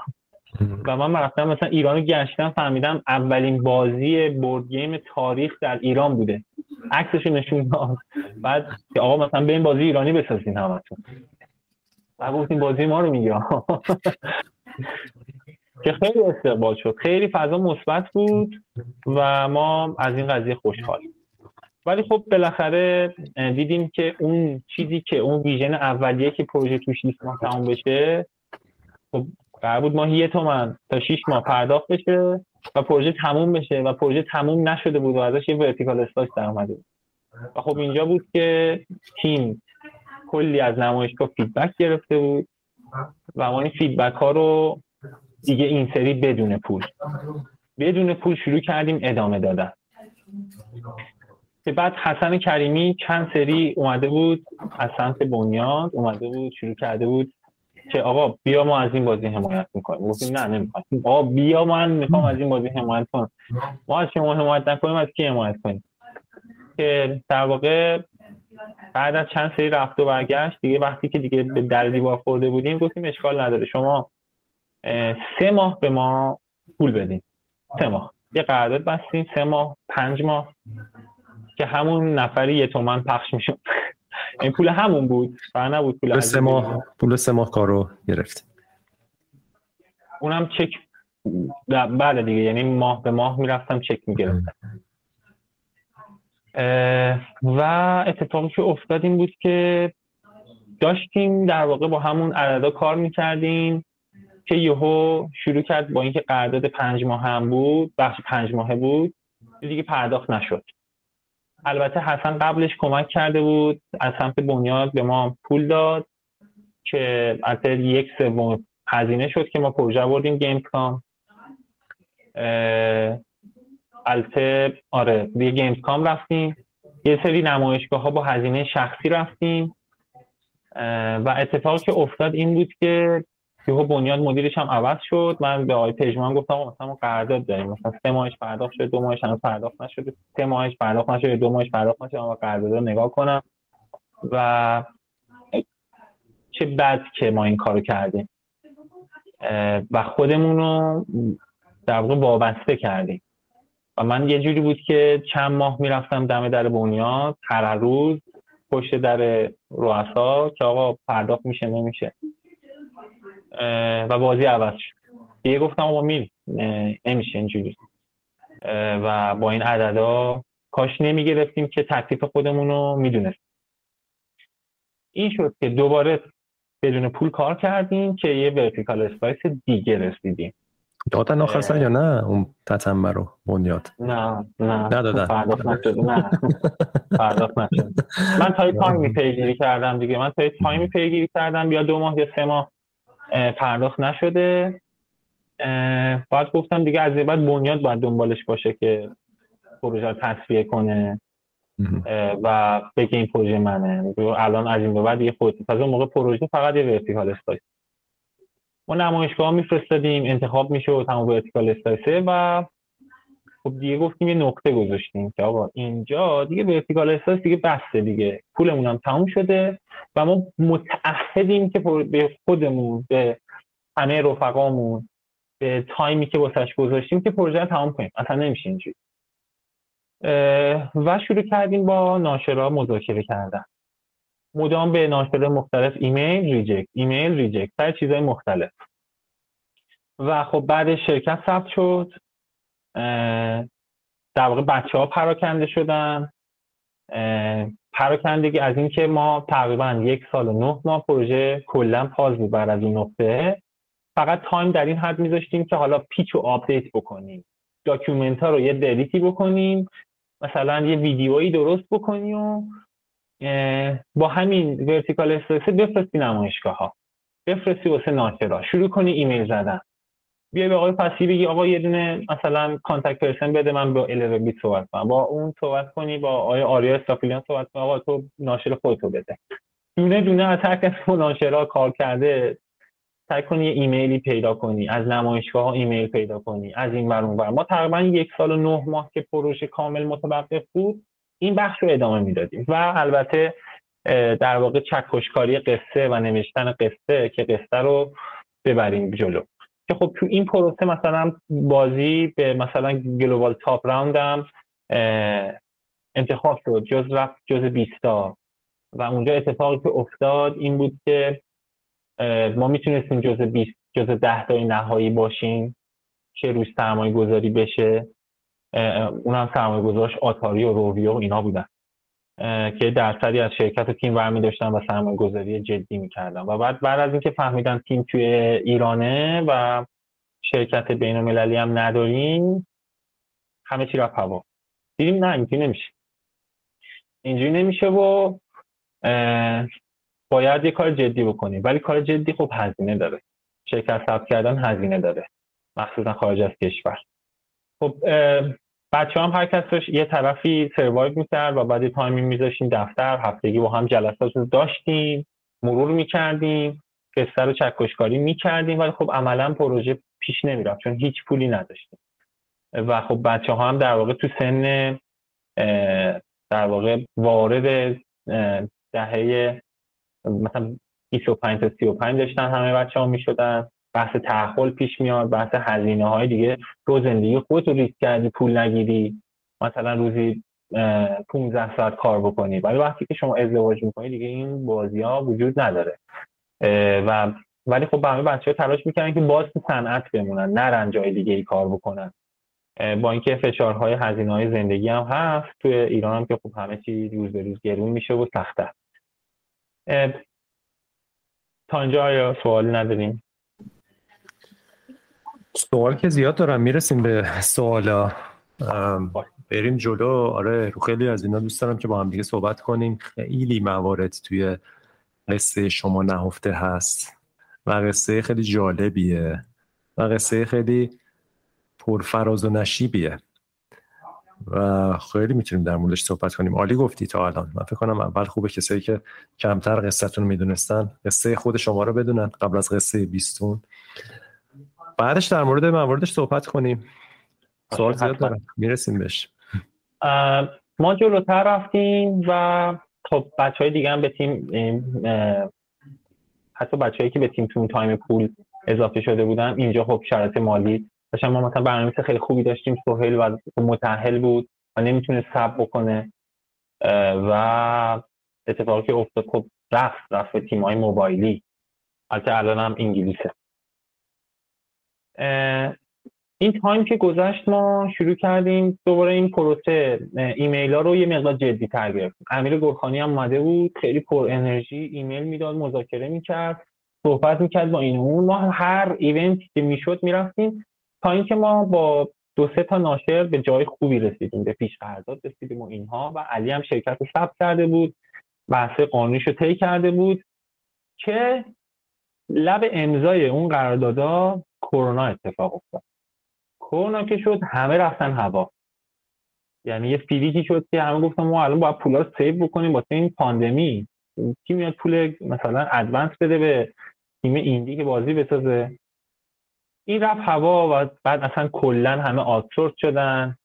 دیگه مثلا حتی از واقع دیگه بحث ماهیت ایرانی هم وجود نداشت. همه تو خونه ها این و خارج از کشور.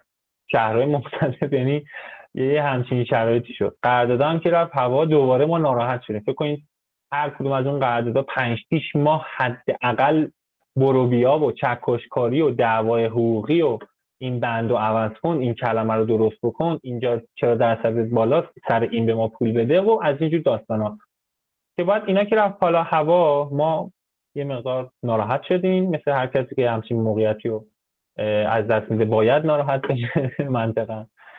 ولی خب باز دوباره بلند شدیم دوباره شروع کردیم مذاکره. اتفاقی که افتاد ما قبل از این هر نمایشگاهی که می‌خواستیم بریم خیلی باید هزینه می‌دادیم. حتی خود علی و بقیه بچههایی که خارج از کشور بودن شما هر نمایشگاهی که میری باید یه هزینه هواپیما که همه جا گرونه. شما اقامت تو هر هتلی گرونه. همه چی آنلاین شد. این تعداد جلسات و میتینگ ها و حضورهای ما رو بسیار بیشتر کرد.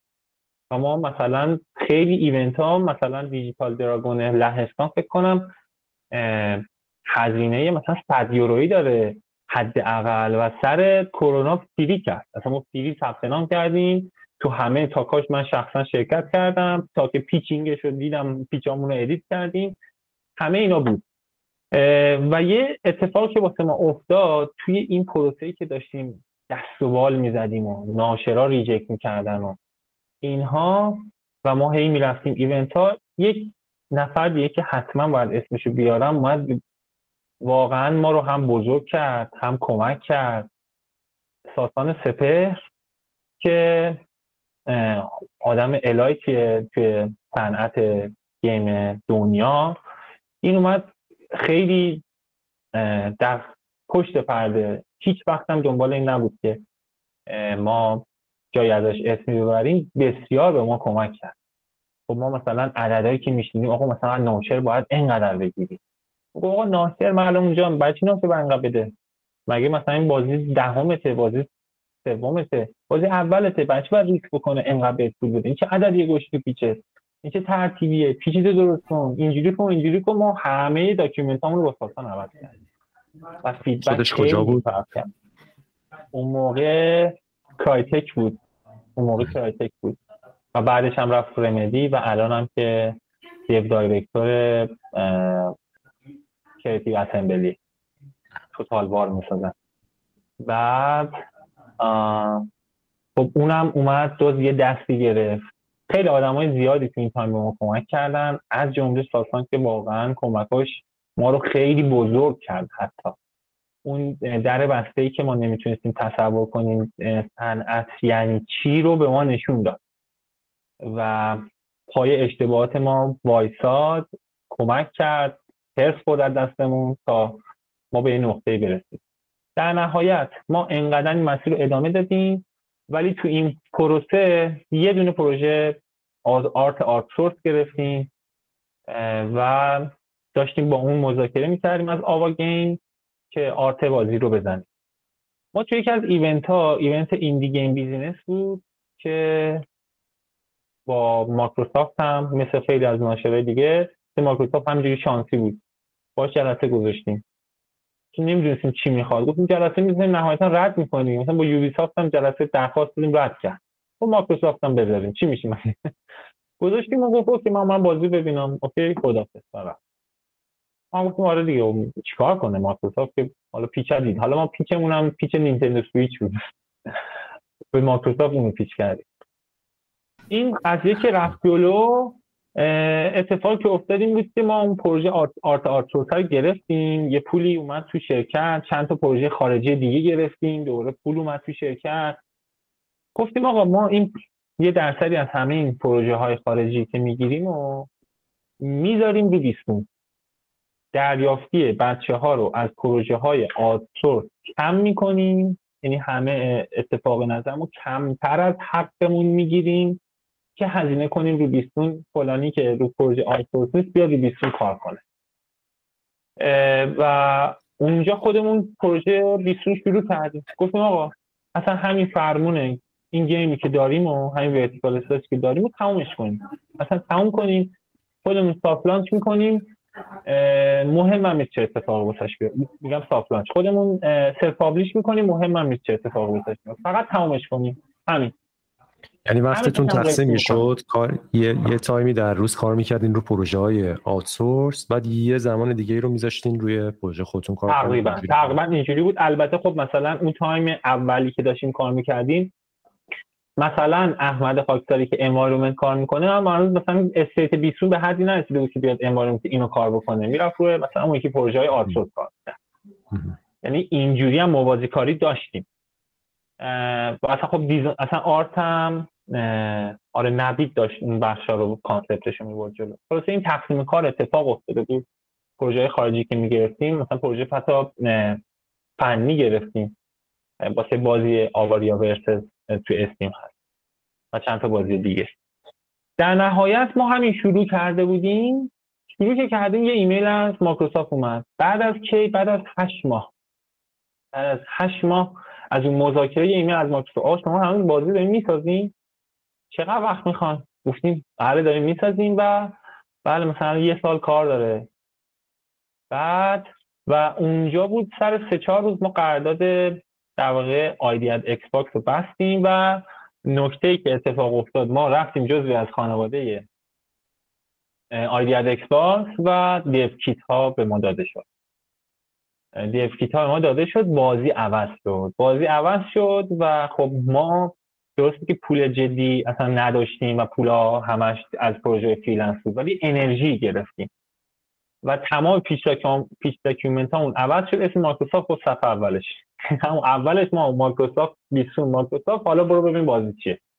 این که این اتفاق افتاد خب جلسات همون تعداد جلساتی که داشتیم جلسات دیگه خیلی مثبت پیش می‌رفت. و آدما خیلی جلوتر می اومدن چون یه درصدی از ریسک از بین رفته بود. و در نهایت یهو با چند تا ناشر همزمان مصاحبه و جلسه و رفت آمد و اینا داشتیم که با IMGN.PRO از لهستان بعد بست. خیلی عمالی می‌دونم که در مورد جزئیات این که چجوری میشه با ناشر مذاکره کرد و چه چیزایی ازت می‌خوانم. اخیرا توی گپ و گفتی که با تاها رسولی داشتی بله. مفصل صحبت کردی. حالا سعی می‌کنیم لینک اون صحبتتون هم بذاریم پایین که کسایی که دوست دارن جزئیات فنی این که آقا ناشر چی می‌پرسه چی بدیم و برن اونجا گوش بدن که خب اینم خیلی با ارزش. دمت کردم که این تجربه ها رو انقدر خوب و با جزئیات منتقل می‌کنی به بقیه. خیلی مهمه. و در نهایت هم رسیدیم به انتشار بازی. بله. البته خب همین پروسه تولید درگیری های زیادی داشت. اصلا تعامل با ناشر خودش خیلی جالب بود. ما خیلی ناشر بهمون کمک کرد. حتی تو بخشی از تولید کمک کرد. و خب مثلا ما تو بخش editor به ما کمک کرد. تو بخش در واقع editor ی که بازی خودشون رو edit کرده بود و حالا اون یک لطافت تو زبان انگلیسی رو به متن داد به متنی که احسان زحمتشو کشیده بود. خب خیلی بازی رو level up کرد. و خب بحث marketing ی. و بازی منتشر شد بله. بازی منتشر شد و از این قضیه الان هنوز روی هوایی نمی‌دونیم چه اتفاقی واسه بازی بیفته. از نظر مالی نمی‌دونیم چه اتفاقی بیفته. هر روز در حال چک کردن Meta ییم ببینیم متای بازی چنده کی مثبت داده کی منفی داده. و خب در نهایت همه اینا که هست ما چند ماهی هستش که داریم پروژه بعدی ها هم روش کار می‌کنیم تو بخش های مختلف. بالاخره کارمون بازی ساختن دیگه نمی‌تونیم متوقف بشیم. همین خیلی مسیر پرپیچ و خمی داشتین و خیلی سخت بوده. خیلی خیلی خیلی سخت بوده طبیعتا. ولی دوام آوردین. هم خودت شخصی هم بچه های دیگه. دوام آوردین چی؟ چی تهش دلیل این بود که تونستین دوام بیارید و به این نقطه امروز برسین؟ اگر نخوام خیلی پیچیدش بکنم می‌تونم بگم این که یک رفاقت و اعتماده یعنی این تیمه رفاقت و اعتماد توش جاری و ساریه و وجود داره. خب این خیلی کمک می‌کنه. خیلی کار رو جلو می‌بره. آدم می‌تونن با هم تعامل بکنن بحث بعدش هم نظریه در کلیت اهداف استودیو. یعنی ما هممون دوست داریم همین کارا رو بکنیم و بهترین هایی که می‌تونن به هم اعتماد بکنن و این نگاه و ویژن و زاویه دید داشته باشن همین آدمایی هستن که اینجا.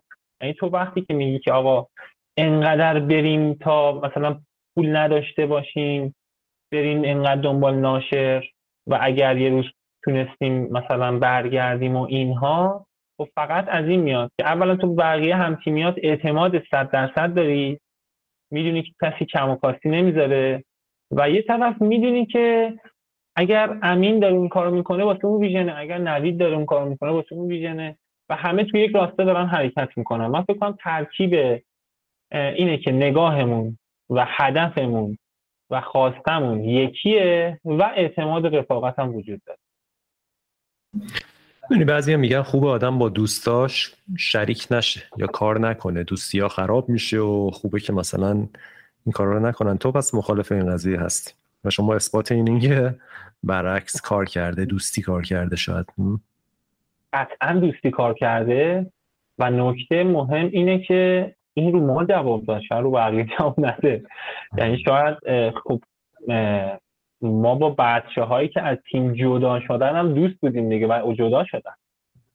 و اگر اونا تعدادشون بیشتر بود خب تیمی نمیمون اونا که جدا شدن. البته که تیمه چون تجربه خوبی داشته بچه هایی که جدا شدن همشون دوباره به ما پیام دادن و تو تایم مختلف که دوست دارن دوباره با تیم کار بکنن.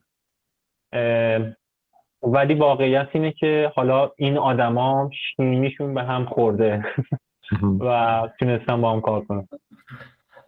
به نظرت توی کشورهای دیگه کشورهایی که صنعت بازی دارن آمریکا ژاپن آلمان اونجا هم انقدر دشوار بازی سازی یه تیمی مثل شما بخواد بیاد همین مسیر رو بره انقدر سختی داره. البته من یه توضیحی در مورد سختی بدم. سختیه؟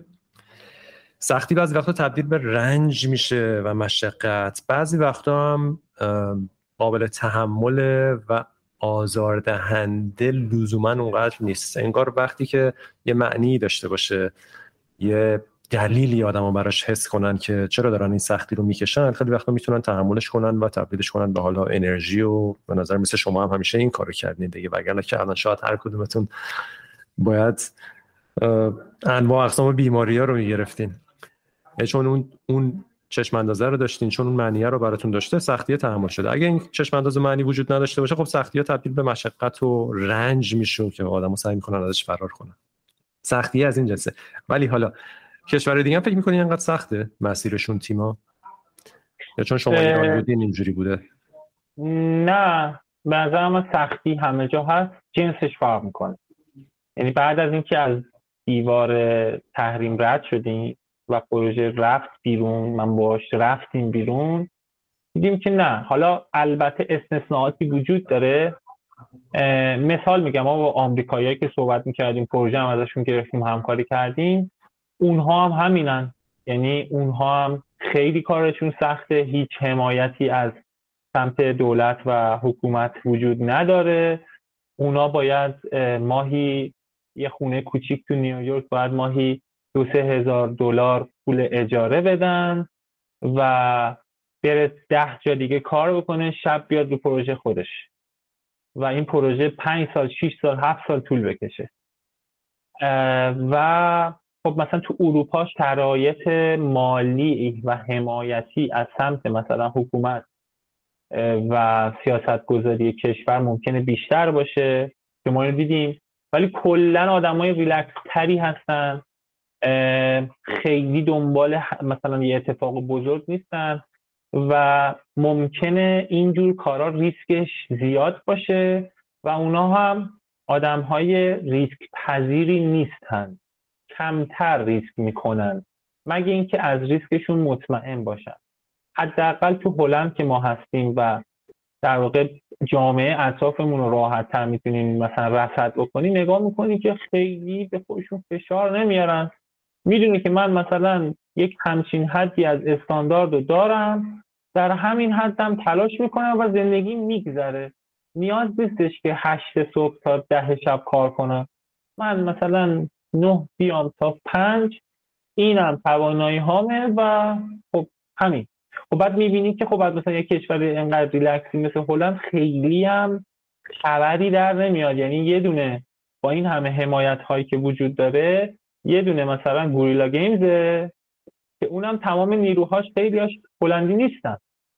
یعنی نیروهاش همه هلندی نیستن. و نگاه می‌کنی اگر مثلا فنلاند بحثش جداست من ازش اطلاعات زیادی ممکن نداشته باشم. ولی توی گاهن مثلا اطرافت نگاه می‌کنی که این اتفاق هست. یعنی اونجا مثلا شاید سختی ذهنی باشه. میگه بازی ساختن. باید مثلا کلی چالش داره من چالش هم نمیپذیرم. اگر ممکنه خیلی هم حمایت بشن ما تو ایونت ها می‌دیدیم که مثلا تو پیچ هاشون تیمای اروپایی می آوردن آقا دولت من اینقدر پول داده. آقا مثلا سه سالم طول کشیده دو سال دیگه هم روش کار می‌کنه دو سه نفره. حالا هر موقع تموم شد. از ژاپن اینا هم اطلاعات ندارم نمی‌دونم اونجا چجوری کار می‌کنم. ولی کلا فکر نکنم که بازی ساختن کار راحتی باشه. به نظرم بازی ساختن کلا کار سختیه.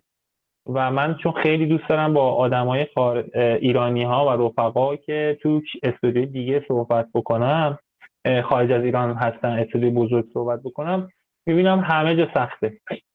یعنی کسی نبوده که به به اینجا راحته اینا. یعنی یا مشکل مالیه یا مشکل production ی و ارتباط و تعامل و گاهن نگاه های مثلا جهان سومی به یه نفر شدن و اینا هست تا مثلا رفتارهای عجیب غریب که آدم ها رو ناراحت می‌کنه. و بحث بیشتر production ی خیلی آدم رو اذیت می‌کنه. فشارها و crunch ها خیلی از آدم رو اذیت می‌کنه. خلاصه من اینجوری نمی‌بینم که حالا یعنی الان که گذاشته خیلی تفاوت بکنه. یه سری بحث محیطی واسه بچه‌ای که تو ایران هستن ممکنه تو مخی باشه. ناامیدی به وجود بیاد. اینترنت خرابه اینترنت قطع میشه.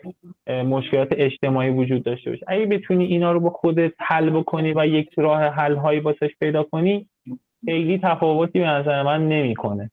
ولی اگر اینجور چیزا خیلی تو مخت باشه بله اینجا اذیت میشی و کار کردن هم سخته. و خب مثلا ما آدم هایی که به تیممون هم اضافه می‌شدن مثلا توی بخش بی رفت production مثلا تو بخش مالی مثلا محسن قنادی به تیم ما اضافه شد.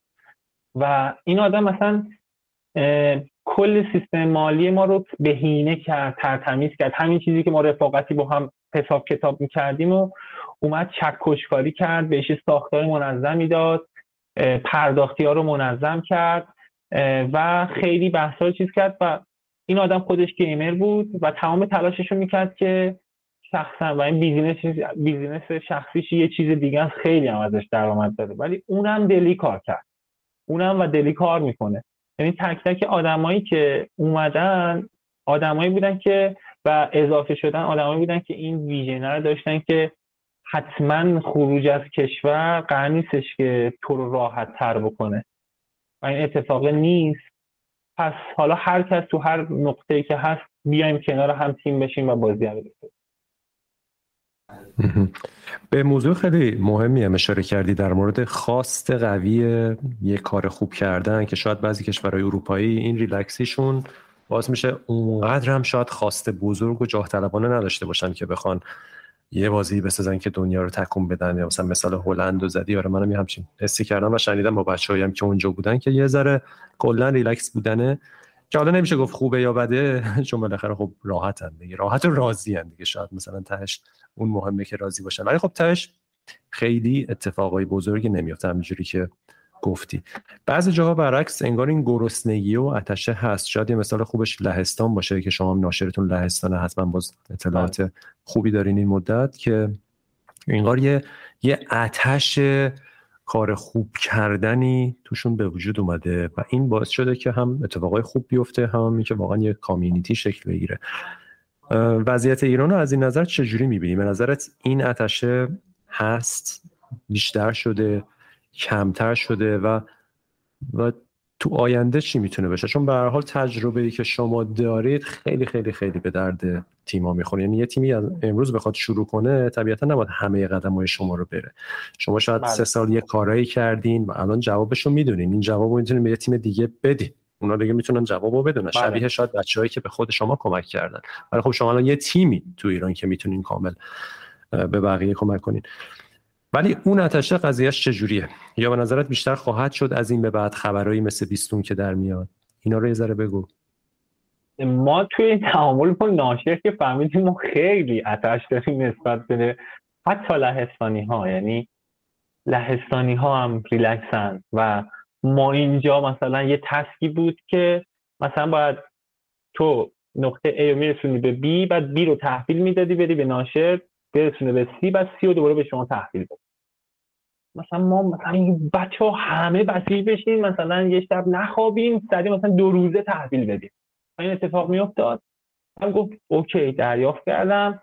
و مثلا دو هفته دیگه. آقا بیا. بابا دو هفته مثلا تو قرار بود یه روز مثلا نهایتا اینجا میداری. باز جنگی میریختیم یه نفره ببخشید ده نفره کار جمع می‌کردیم. ولی کلا به نظر میاد که حالا یا ما یا کلا آدمایی که ایرانی هستن خیلی این اتشه رو دارن. و من نکته جالب اینه که این رو در با تک تک آدمای حرفه‌ای که تو صنعت خارج از ایران تو استودیوهای گنده دارن کار می‌کنم هم می‌بینم. همینجوری هم یعنی و این واسه خودم جالب بود و احساس می‌کنم یک فرهنگی یه ریشه ای داره این قضیه. که می‌تونه ازش استفاده می‌تونیم ازش استفاده کنیم.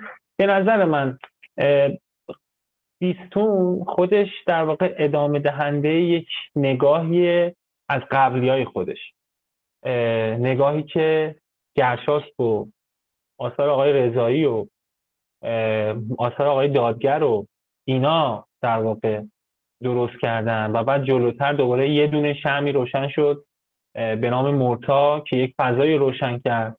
و بعد حالا این در واقع بازی خود چیزم اومد بازی مختار هم اومد. البته خب نشر بین المللی نشد سفیر و مختار و اینا هم بالاخره یک شوری را انداخت تو یک بستر دیگه ای. حالا امیدوارم اون مسیرشون هم جلوتر بهتر بشه. ما هم یه دونه از این اتفاقا هستیم که حداقل فیدبک شخصی اینه که اتفاق مثبتی بوده و امیدوارم که اون اتش به خود بازی ساختن یعنی به ویدیو گیم ساختن هم تو آدمایی که تو صنعت هستن برگرده و هم به آدمایی که می‌خوان وارد صنعت بشن برگرده. ولی واقعیتش اینه که این کار خب ریسکش خیلی به نظر من بالاست. مال موبایل و مثلا هایپر کژوال و اینا رو نمی‌دونم. که الان بخوام مقایسه بکنم بگم ریسک کار ما و سبکی که بازی ما داره با بقیه در واقع فرم های game service و hyper و اینا چقدر ریسکش بالاتر یا پایینتر. ولی مثلا من حق میدم که خیلی آدما نیان و نسازن و بترسن ازش. ما به نظرم خیلی کله خر بودیم و آدمای دیگه نمی‌تونن به همین راحتی کله خر باشن. بچه هایی که اینجا تو تیم کار کردن من هیچ وقت خب زندگیشون ریسک کردن.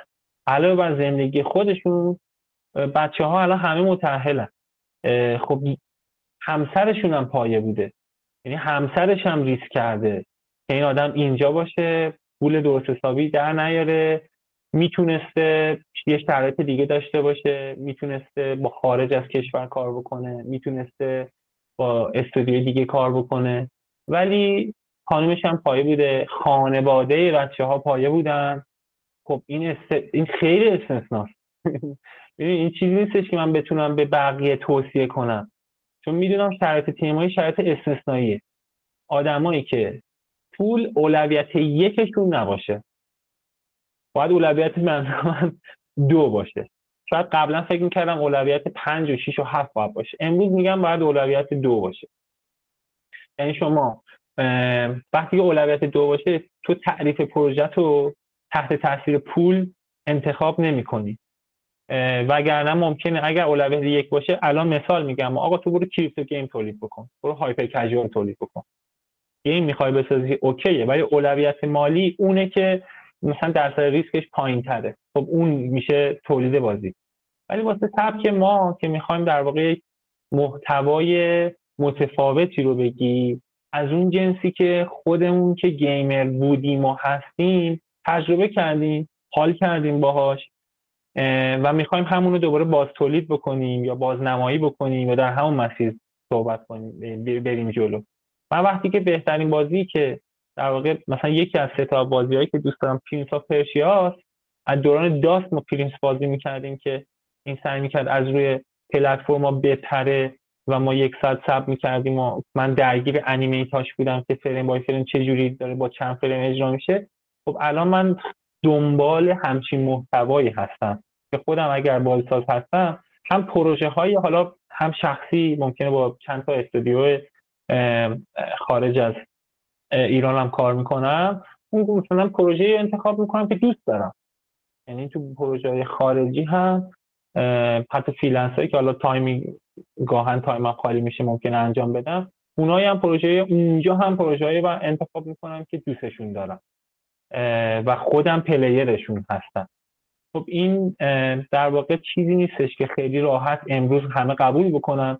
ولی بخش مثبتش اینه که خیلی آدما هستن که همچین قصه دارن.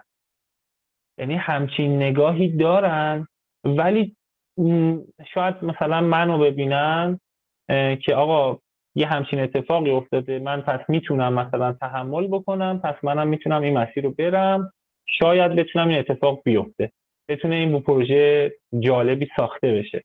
چون در واقع خیلی از اونایی که تو گیم امروز دارن کار می‌کنن توی ایران من می‌دونم همه gamer ن.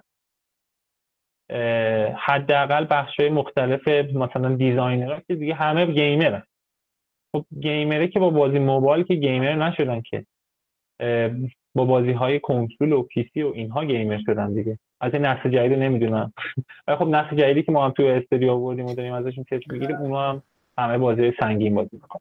نسل جدیدم. شاید موبایل بازی کنن ولی اون اون چیزی که قلبشون ممکنه تکون بده بازی های بزرگتر پیسی کنسولی هن عمدتا موبایل ها باید می‌دونم قلب کسی رو اونجوری تکون بده. خب این این بازی های بزرگتر و پر محتواتر دو تا بحثه. یکی اینکه ماندگاریشون بیشتره تا مدت ها تو ذهن آدما میمونه.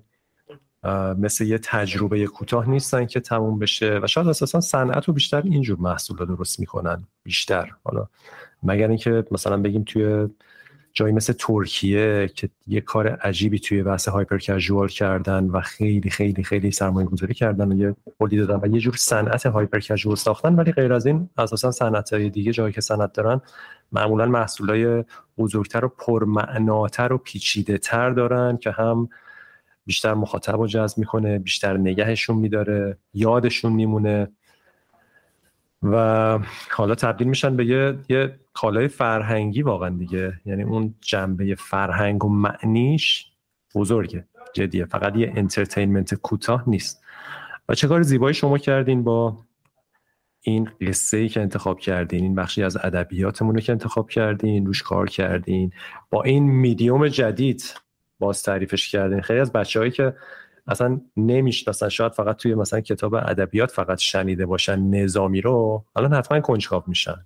بذاره که آقا قضیه چیه یه داستانی هم داریم ای همچین داستانیه. و خیلی از بچه های دیگه انرژی می‌گیرن که از این کارا بیشتر بکنن. من به نظرم ارزش اصلی کار شما تو اتفاقیه که تو کشور رقم می‌زنن. الان بچه هایی که دبیرستانی هن این خودت زمانی که دبیرستان بودی. کنجکاو میشن تیم میشن میان. حالا یا با خود شما یا با تیمای دیگه صحبت می‌کنن انرژی می‌گیرن که از این کارا بتونن می‌کنن. هی پله پله بهتر. خیلی مهمه. من کاملا با شما موافقم و یه چیزی که واقعیت تیم ما این بود که ما اصلا قصه نظامی رو نمیشناختیم موقعی که پروژه رو انتخاب کردیم. و ما اصلا این نگاه دیگه ای داشتیم. اتفاقی که واسه ما افتاد این که اصلا انتخاب این پروژه باعث شد ما بودیم شعرهای نظامی رو شروع کنیم به خوندن دور هم تفسیر کردنشون که آقا این کلمه معنی اینو میده. بعد اینجا چرا این شکلیه؟ مثلا نقش می‌کنی چرا محتوای شعر خراب میشه؟ یعنی تو شعر رو می‌خونی درسته بعد که واسه دوست تعریف می‌کنی خراب میشه. بعد اونجا می‌بینی که اصلا مدیومه چقدر مهمه. یعنی اصلا حتما باید دستکاریش بکنی.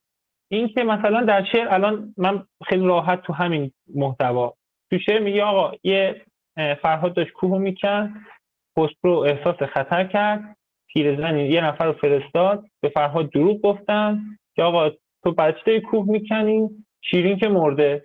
فرهادم ناراحت شد تبر زد تو سرش. خب خیلی مسخره دیگه برای چی زد؟ خب ولی وقتی شما شعر رو می‌خونی اصلا اینجوری نیست. شعر رو می‌خونی همه چیز سر جاشه. درسته. مثلا ولی وقتی که نص حتی فکر می‌کنی بهش اشتباه. و خب این یه بحثه. یعنی بحث اصلا شناختشه باورتون نمیشه. من اصلا نمی‌تونم شعر حفظ کنم. یعنی من از تو تمام مدرسه شخصا ادبیات هم همیشه به زور پاس می‌کردی. همه جا به اصلا همیشه اون نمره یک نمره حفظ شعر رو همیشه از دست دادم در تمام مقاطع. و بعد از این پروژه اصلا من عاشق شعر شدم. شخصا دارم میگم. بچه دیگه تیم باید بیان خودشون صحبت کنن. نشستیم شعر خوندن. نشستیم آقا من بعد از این اصلا شروع کردم فردوسی خوندم بعد از اینکه ما با نظامی آشنا شدیم شروع کردم من فردوسی رو بخونیم شاهنامه بخونیم. چی گفتن؟ بعد یو برو شعر صاحب رو بخون دو بیتی صاحب رو بخون در مورد فرهاد و شیرین. بعد برو وحشی بافقی رو بخون. بعد اصلا من تو دوران مدرسه یه بیت رو اصلا از روش نمی‌تونستم درست بخونم. بعد الان راحت تو می‌تونی حافظ سعدی بخونی. یعنی پروژه اصلا به ما یک چکی زد که این همه سال تو آر دادی امین شهیدی ایران ایران ایران ادبیات. تو اینا رو بلد نبودی. تو خبر نداشتی نمی‌تونی یه بچر بخونی. و پروژه ما رو بزرگ کرد. پروژه تو رو هول داد. یعنی علاوه بر اینکه حالا می‌خوای یه محتوایی بگی و اینها پروژه ها باعث میشن که شما بزرگتر بشین تو بخشی که انتخاب کردیم. همونطور که گفتم وقتی که شب بلیز داشتیم کار می‌کردیم و کلی رفتیم تحقیق در مورد ژاپن. که آقا اینا رفتاراشون چیه؟ این کارا چیکار می‌کنن؟ بعد دیدیم که ما, ما اینا رو در مورد ایران نمی‌دونیم. بعد رفتیم در مورد ژاپن. من همه اینا رو دارم می‌دونم. خب چرا باید اینجوری باشه؟ همون سیستم آموزشی و اینا. وارد اون بحث نمیشم. ولی خب مثلا ما سفر تحقیقاتی رفت کردیم به جاهای مختلف گشتیم در دوران ساسانیان. ببینیم آثار ساسانیان تو کدوم موزه ها رفتیم شروع کردیم موزه ها رو گشتن. عکس برداری کردن. بعد به هر کس می‌گفتیم این مسئول موزه می‌گفت آقا مثلا ما همچنین باشه مثلا برو عکس بگیر برو بازی رو بساز فکر کنم واقعا ما مسخره بازی داریم پیش میریم ولی واقعا ما از همون ریفرنس ها تو بازی استفاده کردیم. ما سفری که کردیم به کرمانشاه همین کوه بیستون تیکه تیکش تاریخ ایرانه. تیکه تیکش تاریخ باستانی تا بعد از قبل از اسلام بعد از اسلامه. و ما خب قبلش نمی‌دونستیم. به خاطر این پروژه رفتیم اونجا. بعد دیدیم که تو داری فقط دوران اون فرهاد تراش دوران ساسانیانش رو داری می‌سازی. و اون قلعه که پایینش ساخته نشد. و واقعا یه, یه... یه این فرهاد چی بوده؟ و این واقعا بوده این فرهاد تراش یعنی چی؟ بعد میریم اونجا با این تو هیچ عکسی هم جا نمی‌گیره. یعنی من خواهش می‌کنم اگه کسی ایران هست و بازی ما رو بازی کردی یا بازی نکردی یا می‌خواد بازی کنه بره کرمانشاه بره کوه بیستون و بره فرهاد تراش رو ببینه. از دور یه بریدگی انگار کوه و کندن. ولی از نزدیک که نگاه می‌کنی سرت سوت می‌کشه. مغزت میفته پایین که اون زمان چجوری اینو کندن. و حالا واقعا یه عاشقی نبوده که کوه بکنه ولی یه پیمانکاری بوده.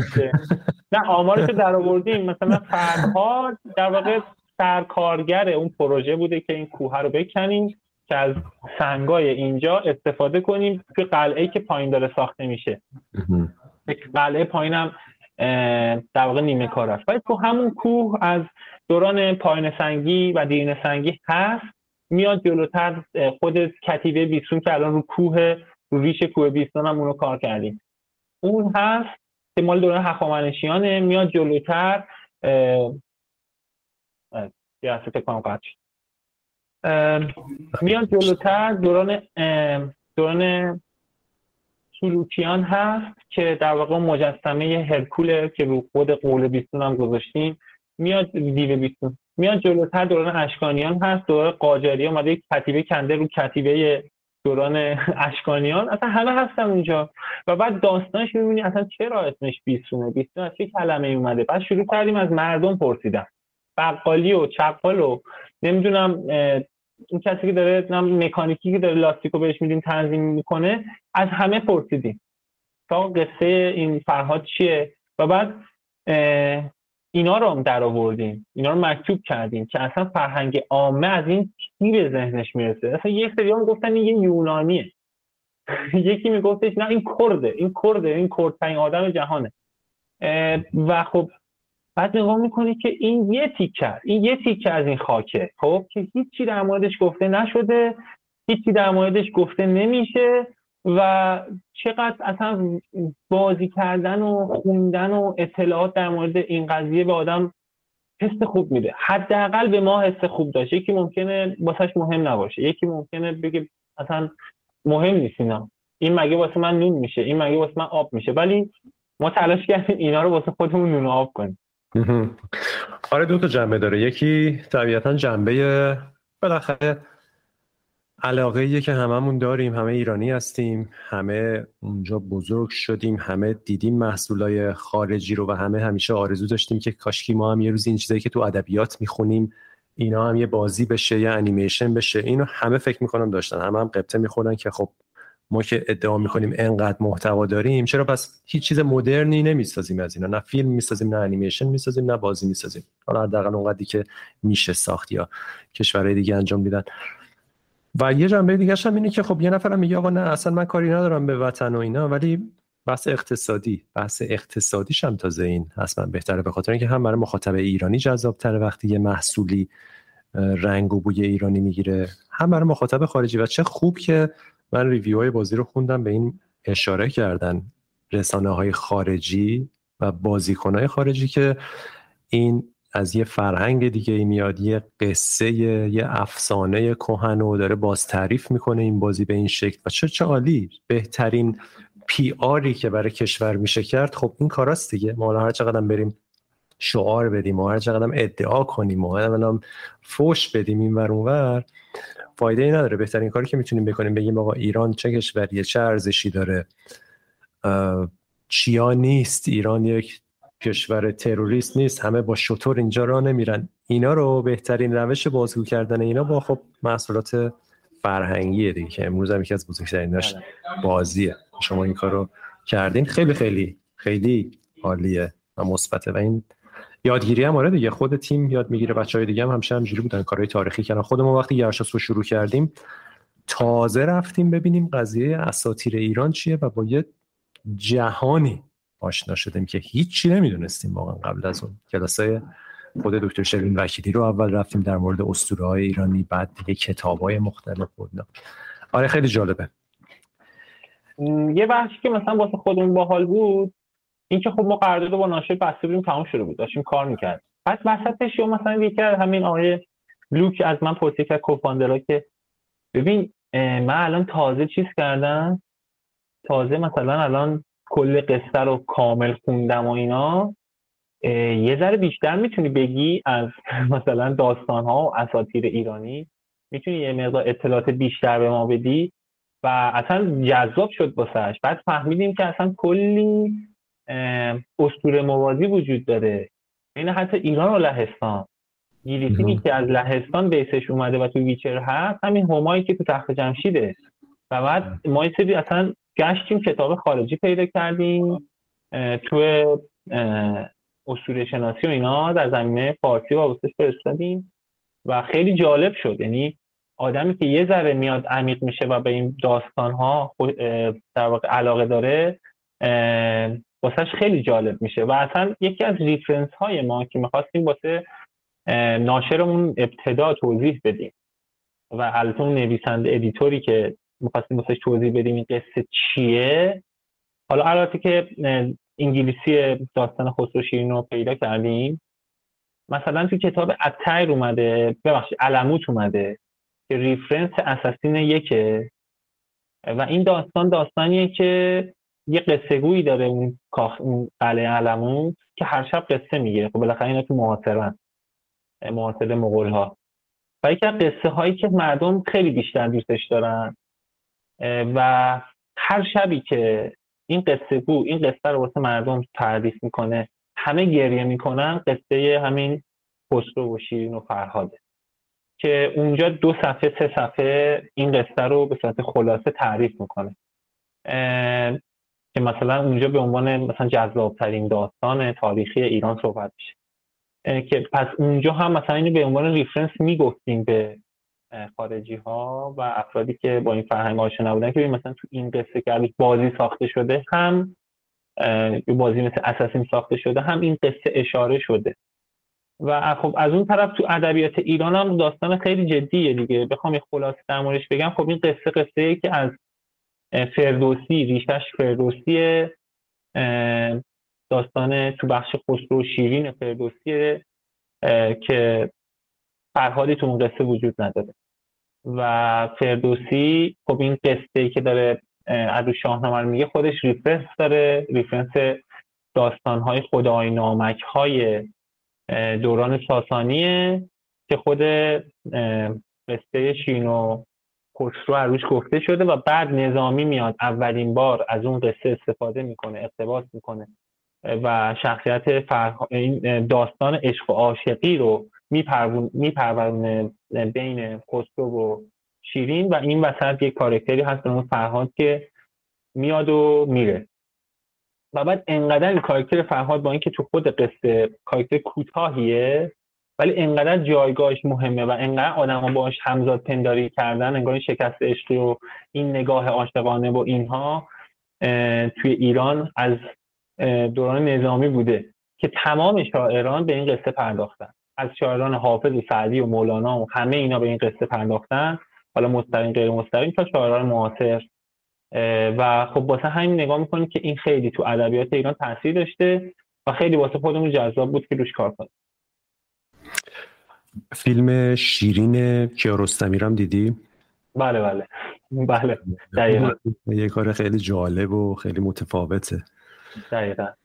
در شما آره. دارید act مخاطب ها رو نسبت به قصه میده آره آره. یه کار خیلی experimental جالبیه خب امین تو شخصا همه انیمیشن های بازی رو خودت کار کردی؟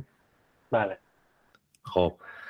همه انیمیشن ها با تو بوده. کارهای دیگه ای که می‌کردی چجوری بود و چجوری بالانس می‌کردی کارتو که هم animate رو انجام بدی هم به موارد دیگه؟ animate کار لذت بخشیه که من به عنوان تفریح انجام میدم.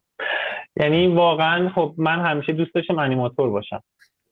تا مثلا مدیریت یا پیگیری های مالی تا زمانبندی و تر پیگیری تا, تا production و اینجور چیزا تا بحث پی آری من انیمیت رو واقعا دوست دارم و خیلی هم واسه زمان گذاشتم که بتونم توش خوب بشم. ولی خب آدم اصلا جایزه هایی هم که شخصی بردم توی حالا ایونت های بین تو بحث انیمیته و البته کامبت انیمیته.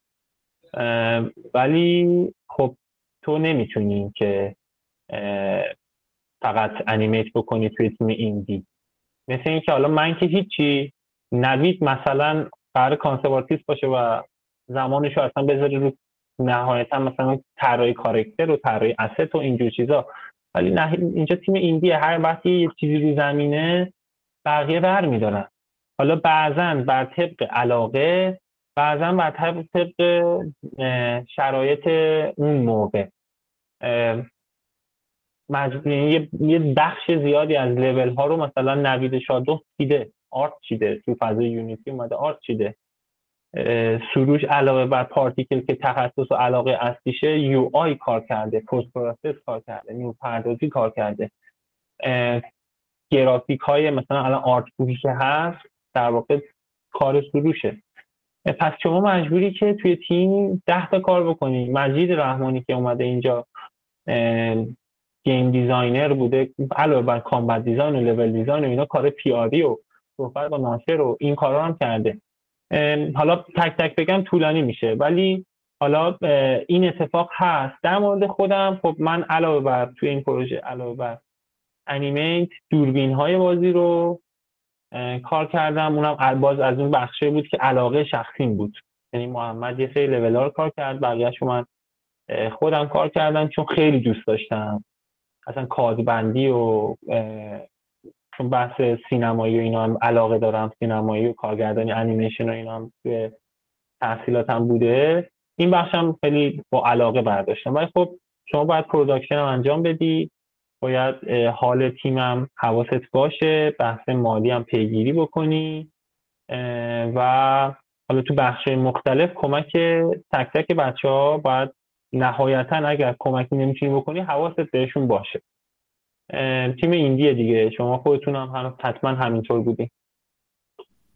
آره عالیه. دوست داری پنج سال دیگه هم تیمتون هم خودت چیکار کنین؟ چیکارا کرده باشین؟ چه جور تیمی باشه بلک کیوب گیمز پنج سال دیگه ده سال دیگه.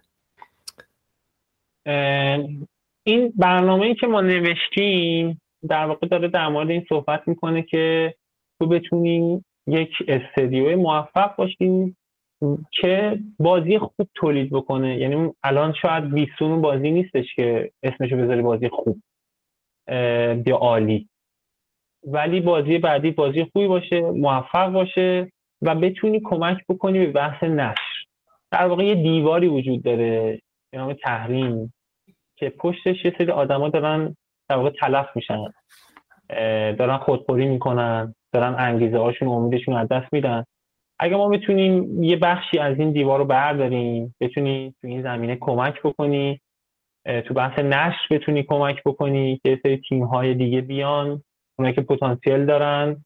یعنی تو هم اثر خودت رو قوی و قوی تر بکنی و هم بتونی پتانسیل های دیگر رو به اون جایگاهی که دوست داری برسونی. خیلی یعنی اینجوری نیستش که ادعا یا هدف عجیب غریبی برداشته باشیم. مسیرمون مشخصه. قرار بازی بسازیم. دوست نداریم از بازی ساختن دور بشیم. گیم از سرویس کار بکنیم یا بریم سمت در واقع سبکای دیگه. همین مسیر بازی پریمیوم قصه محتوا و تو زاویه ایندی. چه مانعی دارین برای رسیدن به این هدفتون؟ اولین مانع واقعا سواد و علم خودمونه. یعنی شما وقتی که مثلا من انیماتور ممکنه خوبی باشم ولی من پرودوسر خوبی نیستم. این یک مانع منه که راه حلش هم فقط خود منم. یعنی مانع بیرونی وجود نداره. یک سری مانع ها شخصیه مال تک تک اعضای تیمه. که آقا شما بحث تولیدی و این مدیریت های شخصی هر کدوم از ماها اگر بهتر بشه که تمام این سالها اصلا تلاش کردیم همین باشیم. ما روز اول دوره هم جمع شدیم که بتونیم همدیگر رو بهتر کنیم. بتونیم همدیگر رو بکشیم بالا. این هدف ادامه داره. پس مانع اول بحث اون چیزایی که نمی‌دونیم هیچ کس هم نگفته اونا رو یاد بگیری. راه حلش هم در واقع تعامل بیشتر خوندن بیشتر گشتن بیشتر و البته تجربه. که بتونی تجربه تو در واقع ریسکش رو بیاری پایین. اینها بزرگترین مانع یعنی ما بزرگترین مانع و خودمون می‌دونیم. شما اگر ایدت از آسمون نمیاد ایدت رو خودت باید بدی خودت هم باید بسازیش و بتونی بپرورونیش و بعد بتونی پرزنتش کنی و بعد بتونی بفروشیش. اینا همش خودتی.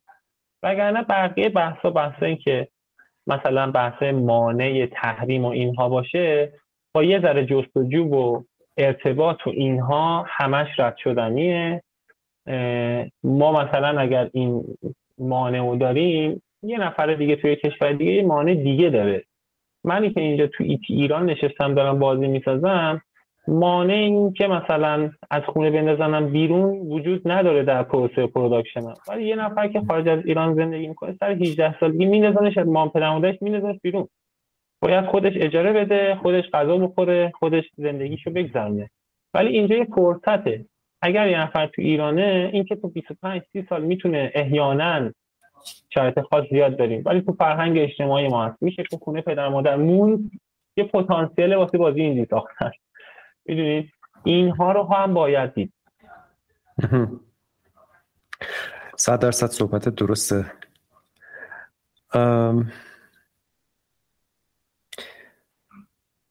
یکی از چیزهایی که همیشه صحبت میشه در موردش و خیلی وقتا میگیم بهتره که بیشتر انجام بشه تو ایران بحث آموزش. تو خودت می‌دونم درگیر آموزشم زیاد بودی. حالا هم از انستیتو شروع کردی و بالاخره خودت توی انستیتو هم جزو اساتیدش بودی هم مسئول بودی. این اواخر مسئول دپارتمان art یا اصلا کل انستیتو فکر می‌کنم یا دپارتمان art ش. دپارتمان آره. به نظر چجوری این موضوع؟ آیا لازمه که چیزایی مثل انستیتو بیشتر باشه. آیا آیا خیلی مهم نیستن؟ این بحث آموزش برای بازی سازی چقدر مهمه؟ تو مدرسه باید اتفاقی بیفته. آیا رشته دانشگاهی باید درست بشه؟ نظرت کلا در مورد این بحث آموزش چیه؟ چون می‌دونم هم خیلی علاقمندی هم خیلی کار کردی تو این زمینه. من بله خیلی علاقه یعنی من واقعا آموزش رو خیلی دوست دارم. یعنی معلم بودن رو خیلی دوست دارم. کلا. نظر شخصی من. یعنی با همین time خالی پیدا کنم میرم یه جای درسی یه workshop یه کاری انجام میدم.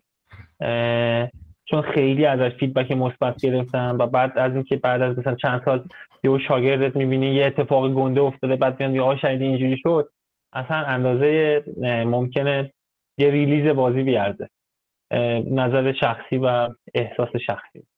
ولی به نظر من بحث یاد معلم ادبیات راهنماییمون افتادم. آقا شهیدی بود. خب. سیاه داشت. سیبیل داشت ریش و ریش سیبیل داشت ما آقای شهیدی بدی داشتیم. معلم ادبیات بود. خیلی آدم بدی بود. باعث شد من از ادبیات برم بیام نه خوب بود. بدی نبود. آره. تو بحث آموزش به نظرم آشیل گیم آموزشه. من هنوز به این نتیجه نرسیدم که آموزش باید به چه شکل پیش بره. ولی احساس می‌کنم که اگر جایی بخواد چون آموزش ریسک داره. ریسک این داره که چقدر مثلا خروجی خواهد داد. شما الان یه نیرو بیارین کارآموز سه چهار ماه روش کار بکنید که بعد بشه بعد بخواین حالا ده حدی برسه که باهاش قرارداد ببندین و بیمش بکنید و اینا. راه سی چل میلیون تومن توی ایران فقط هزینه داره یعنی شما باید یه سینیوری یه لیدی بالا سرش بذاری. زمانی که اون آدم می‌تونه کلی پروژه رو پیش ببره باید صرف آموزش بکنه. آدمای خوبه. مثلا واسه تیمای کوچیک. پس واسه شما هزینه داره و خب ما این کار رو زیاد کردیم. بچه از مدرسه اصلا بچه ها می‌گفتن آقا ما کارآموزیمون می‌خوایم بیایم. حجم اینجا پنج نفر بغل هر کدوم از نیروهای ما مجید و احسان و نوید و اینا میشستن کار می‌کردن کار می‌دیدن و بعد هیچ کدومش نمیمونه. یعنی مثلا میاد اصلا دوره کارآموزی رو اصلا بچه بازی بسازن. تازه بعد مثلا شرط مالی اینجا قرار بچه بمونن. مثلا چقدر می‌خواد رشد بکنه؟ و خیلی چیزای دیگه. پس یه ریسکی داره. این ریسک رو در واقع انستیتو باید برداره در نهایت. در نهایت اگر قرار و کلاس آموزشی باشه این ریسک داره. آقا این خروجیش چقدر باشه؟ و هزینه رو یک جایی مثل دولت می‌تونه بسیار راحت بکنه. خیلی هم واسهش مهم نیست. مگر مدرسه ما چقدر نیرو بیرون میاد؟ پس این به نظر من هر چقدر کم می‌ذاره نامردیه و کم می‌ذارن مثلا این چند سال کم می‌ذارن. یعنی مثلا نیرو به بخش آموزش نمیدن. شما می‌تونی که یه تعداد نیرو داشته باشی فقط مثلا بخش آموزش. ولی الان بچههایی که دارن توی انیسیتو اینا کار می‌کنن مثلا چهار نفرن دارن ده تا کار رو انجام میدن. ولی مثلا تو بخش نظارت مثلا سی تا آدم پنجاه تا آدم دارن کار می‌کنن. حالا من آمار آخر رو ندارم. ولی خب شما به کجا دارین اهمیت میدین؟ این یه نکته. یه نکته دیگه بحث اینه که کلا یه زمانی اون زمان اول انیستیتو یه حجم آدم های زیادی بود که می‌خواستن گیم رو یاد بگیرن و هیچ جا نبود. انیستیتو اومد و بهترین استادان اومدن و یه همه اومدن آموزش دیدن و تمام شدن دیگه. بخیر چقدر آدم دوست داره که تو ایران game بسازه. اینا هم پشت دری مونده بودن. اون در برداشته شد یه حجمی اومد و الان صنعت ایران رو ساخته. ولی الان واقعا آدمم نیست. چرا نیست؟ به نظرم اصلا game گفتمان کشور نیست. یعنی کسی در مورد game صحبت نمی‌کنه. کسی game دغدغش نیست که بیایی در واقع تلاش بکنی تو این زمینه کار بکنی. شما هیچ صحبتی از game تو هیچ کدوم از شبکه های تلویزیون نمی‌بینی. یکی دو تا مثلا معدود هست یه دونه کافه بازی هست تو کانال دو. دیگه خیلی بحثی در مورد game نمیشه. نمایشگاه event ی در مورد game نداریم. که آقا اصلا آدما خانواده ها بیان ببینن. هیچ رویدادی در مورد game نداریم. توی صحبت های مسئولین صحبتی در مورد game نیست. در سیاست گذاری game نیست. و میگم گفتم نهایتش اینه که زیستبومی نداره. game زیستبومی ندارد بازی ساز بازیش ساخته تحویل بازیکن داده. همین. بازیکن هم داره بازی می‌کنه و به بازی ساز فیدبک میده. ولی این جای دیگه ای نرفته که آدما اصلا ببینن که می‌تونی اینی که دوست داری و جزء تفریحات اصلیت بسازی. می‌تونی جزء صنعت باشه. می‌تونی از طریقش پول در بیاری. می‌تونی از طریقش زندگی کنی. الان ببینم وزارت فرهنگ و ارشاد از شما به خاطر این کار فرهنگی بزرگی که کردین تقدیر کرده؟ چی بگم؟ نه ما وزارت ارشاد که هیچی مثلا شاید میراث فرهنگی می‌تونست در واقع یه صحبتی بشه. مثلا نه اتفاق نمیفته انتظاری هم نداریم ما یعنی الان مثلا شما پرسیدین من اصلا بهش فکر چون انتظاری نداشتم توقعی نداشتم. بحثه خیلی دم دستی ترش. از خدا رو شکر مجوز دادن ولی خب بحث دیگه ای نه. دولت ژاپن به دو تا کارگردان بازی گوستاف سوشیما نمی‌دونم شنیدی یا نه یه یه مقام خاص ژاپن رو دادن به خاطر کار فرهنگی که کردن برای ژاپن. جالب بود این موضوع. نه اصلا اینجور رفتارات تو پیشفرز و پیشفرز برخورد ما نیست. همین دیگه یعنی همچین چیزی اتفاق نمیفته خب شما هم به میزانی که بها بدی مردم هم سمتش میرن دیگه. الان یک ارتباطی گیمرها البته گیمرها و استریمرها و بازی ها یعنی خب الان مثلا استریمر شده استریم و استریمر شده یک رسانه خودش به تنهایی و داره یک محتوای درست می‌کنه یک سری آدما دارن درست می‌کنن ولی اونجا هم باز تو استریم فارسی یک باگی به وجود اومده که مثلا اینم ناراحت کننده است که حتی اون مخاطبی که با استریم گیم اومده تو استریم و مخاطب اون استریمر شده اگر اون آدم خیلی هم بازی بکنه نمیمونه. مخاطبش نمیمونه. باز باید کارهای پاپ انجام بده تا مخاطبش بمونه و حتی بیشتر بشه و گسترش پیدا کنه.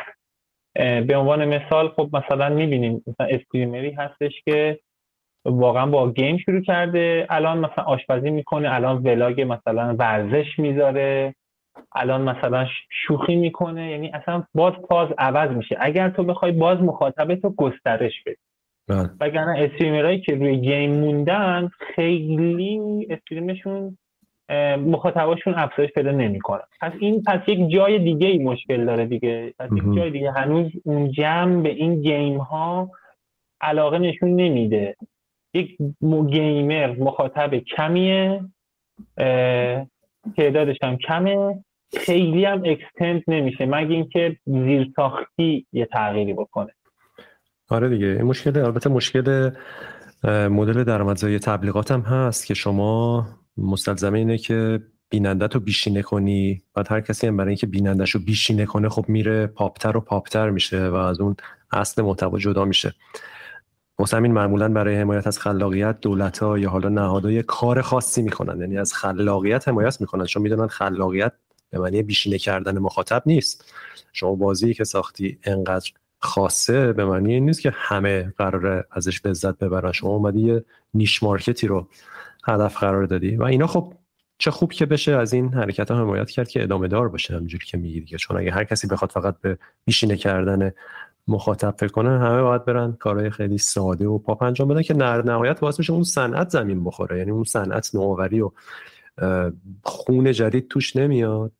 و تبدیل میشه به شاید اتفاقی که سر فیلم فارسی افتاد توی قبل از انقلاب.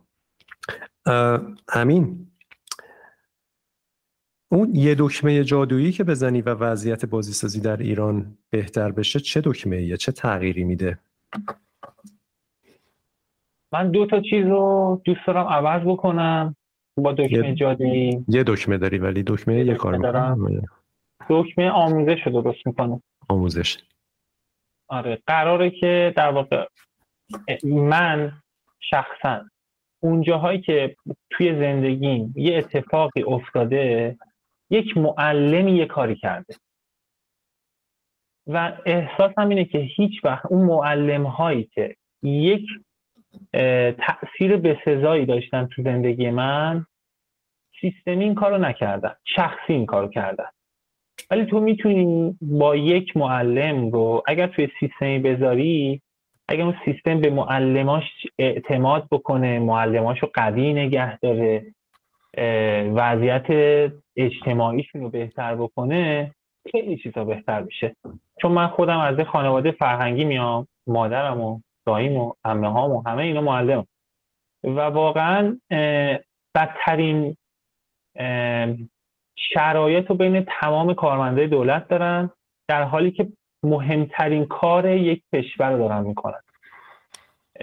اگر به نظر من یعنی تو این قضیه بتونی شما مثلا بدترین وزارت خونه تو ایران وزارت آموزش پرورشه و ضعیفترینه و نیروهاش توی خانوم باشی ممکنه زندگیت بگذره ولی آقا باشی باید صد جای دیگه کار بکنی تا زندگیت بگذره. و اون آدمی که داره این شکلی کار می‌کنه چقدر می‌تونه تولید داشته باشه؟ چقدر می‌تونه خروجی داشته باشه؟ چند نفر رو به چند نفر می‌تونه امید و انرژی بده واسه تغییر آینده؟ یعنی ما می‌دونیم شرایط خوب نیست و باید آینده رو تغییر داد. این رو کسی می‌سازه که خودش هم امید داره هم امید می‌سازه و دنبال تغییر دادن و بهبود دادنه. شما وقتی که معلم خسته ناراحت خمیده رو داری میفرستی سر کلاس ها انتظاری نباید داشته باشی که از اون کلاس خروجی داشته باشه. شاید هر کس تو این کشور یه اشتباهی بکنه و رسانه‌ای بشه هیچی دست بهش نمی‌خوره. ولی اگر یه معلمی یه کاری بکنه سریع برخورد میشه سریع هم استفا میده پوستش هم می‌کرد. مثال میگم ها ببینید که از یک معلم چه توقعی دارین با چه امکاناتی که در واقع ما من خودم از معلمان توقع داشتم. و احساس می‌کنم اون معلمی که در این شرایط مساوی واسه بقیه معلم ها یه دونه چراغ در دل من روشن کرده یه چیزی به من یاد داده که من حتی بعدا تو دانشگاه یاد نگرفتم و استادا به من یاد نمی‌دادن. چه حرکت بزرگی کرده. چقدر از خودش گذشته وقتی که شرایطش سخت بوده. از من اگر احساس می‌کنم اگر شرایط آموزشی رو بهتر بکنی کلا آموزش پرورش رو همین یه دونه رو. سیاست کشور درست میشه فرهنگ کشور درست میشه اقتصاد کشور درست میشه. خیلی عالی. خیلی موضوع مهم و خوبیه. اگه برگردی به امین 18 ساله ببینیش یه لحظه یه چیزی بخوای بهش بگی برگردی بهش چی میگی؟ همین مسیر رو برو. خیلی تفسیر نمی‌کنم همین دنده برو آره چون من خب خیلی اشتباه کردم و خیلی هم اشتباه می‌کنم. ولی به نظرم اگر اون اشتباه نبود من اینجا نبودم اصلا. چه مسیریه؟ اون مسیر رو اگه بخوای با چند کلید واژه بیان کنی چه مسیری یعنی بهش میگی همینجوری برو همینجوری که چی برو.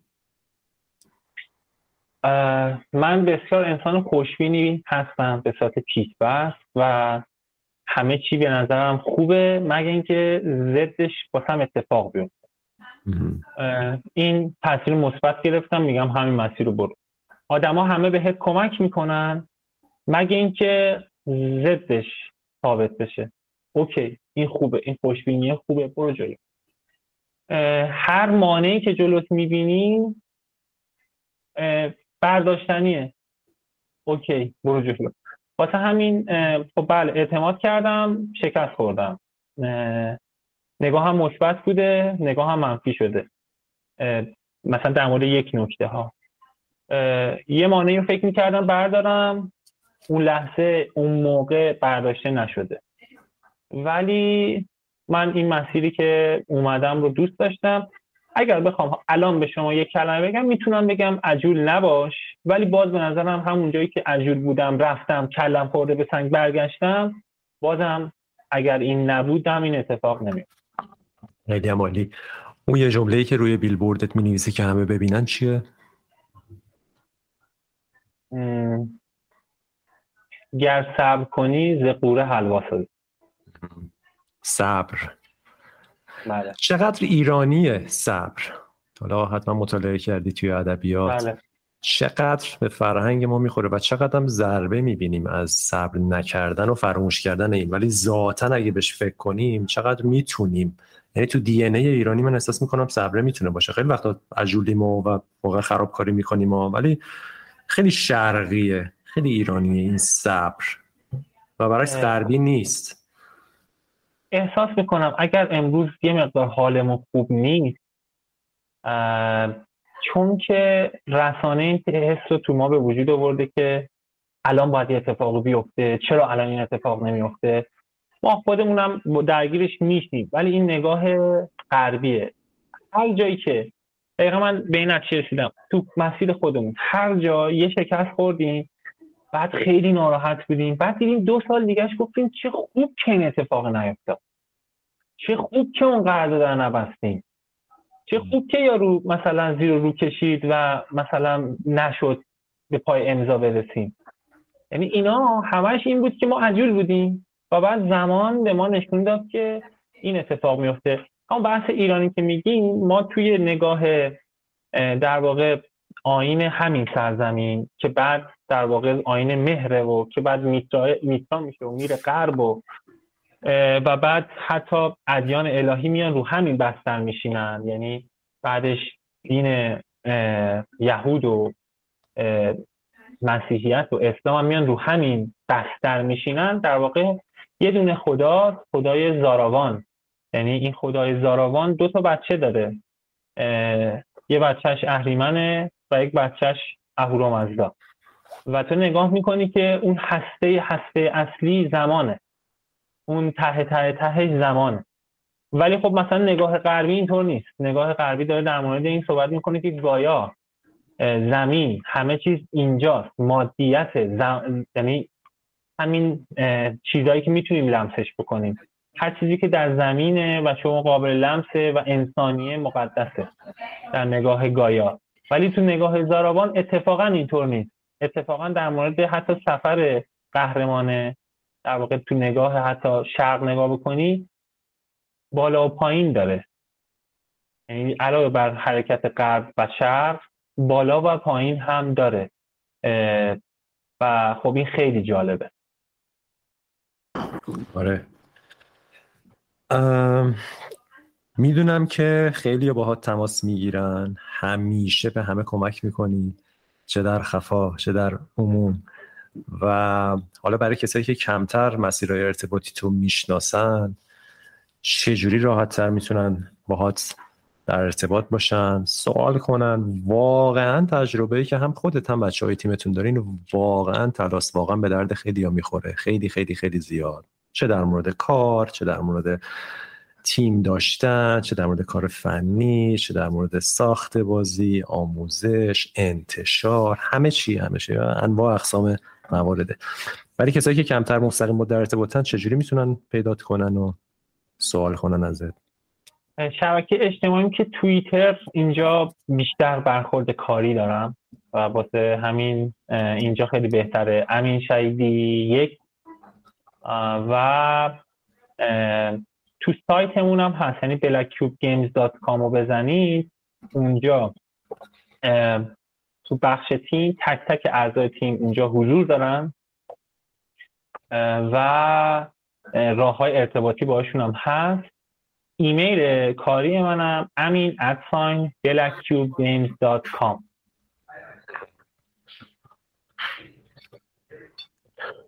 خیلی عمالی سخن پایانیت چیه همینجا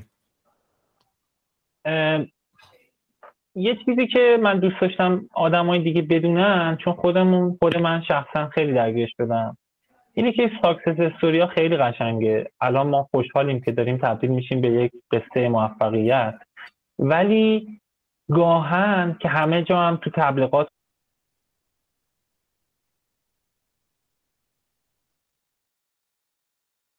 همه چی یه ذره قطع شد داره یه لحظه قطع شد. می‌خوای تکرار کن؟ نمی‌دونم ضبط شده یا نه. از اونجا که یه لحظه من یا سراتون ندارم. یه لحظه.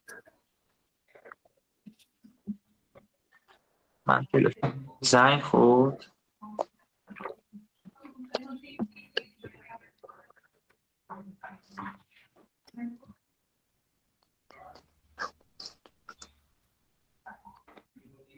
الان شما یه چیزی بگین صداتون دارم الان داری؟ خب، صدا رو بله، داری؟ بله بله, بله. آره خب. بگو از اول بگو. از اولش میگم آره.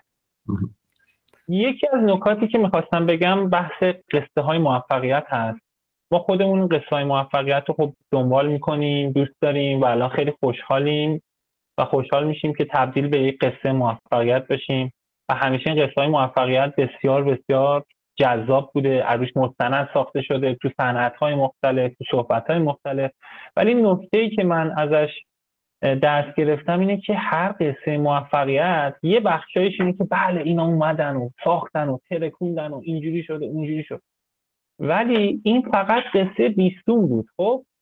داستان اینه که قبل از قصه بیستون فقط شکست بوده. تو خود بیستون هم پر از شکست بوده و معمولا در مورد شکست صحبت نمیشه. فقط من در طول تولید این پروژه فکر کنم با ده تا تیم دیگه حالا گاهن رفیق بودیم آقا بیا یه feedback بده. ده تا تیم دیگه داشتن بازی PC می ساختن و به دلایل مختلف شکست خوردن.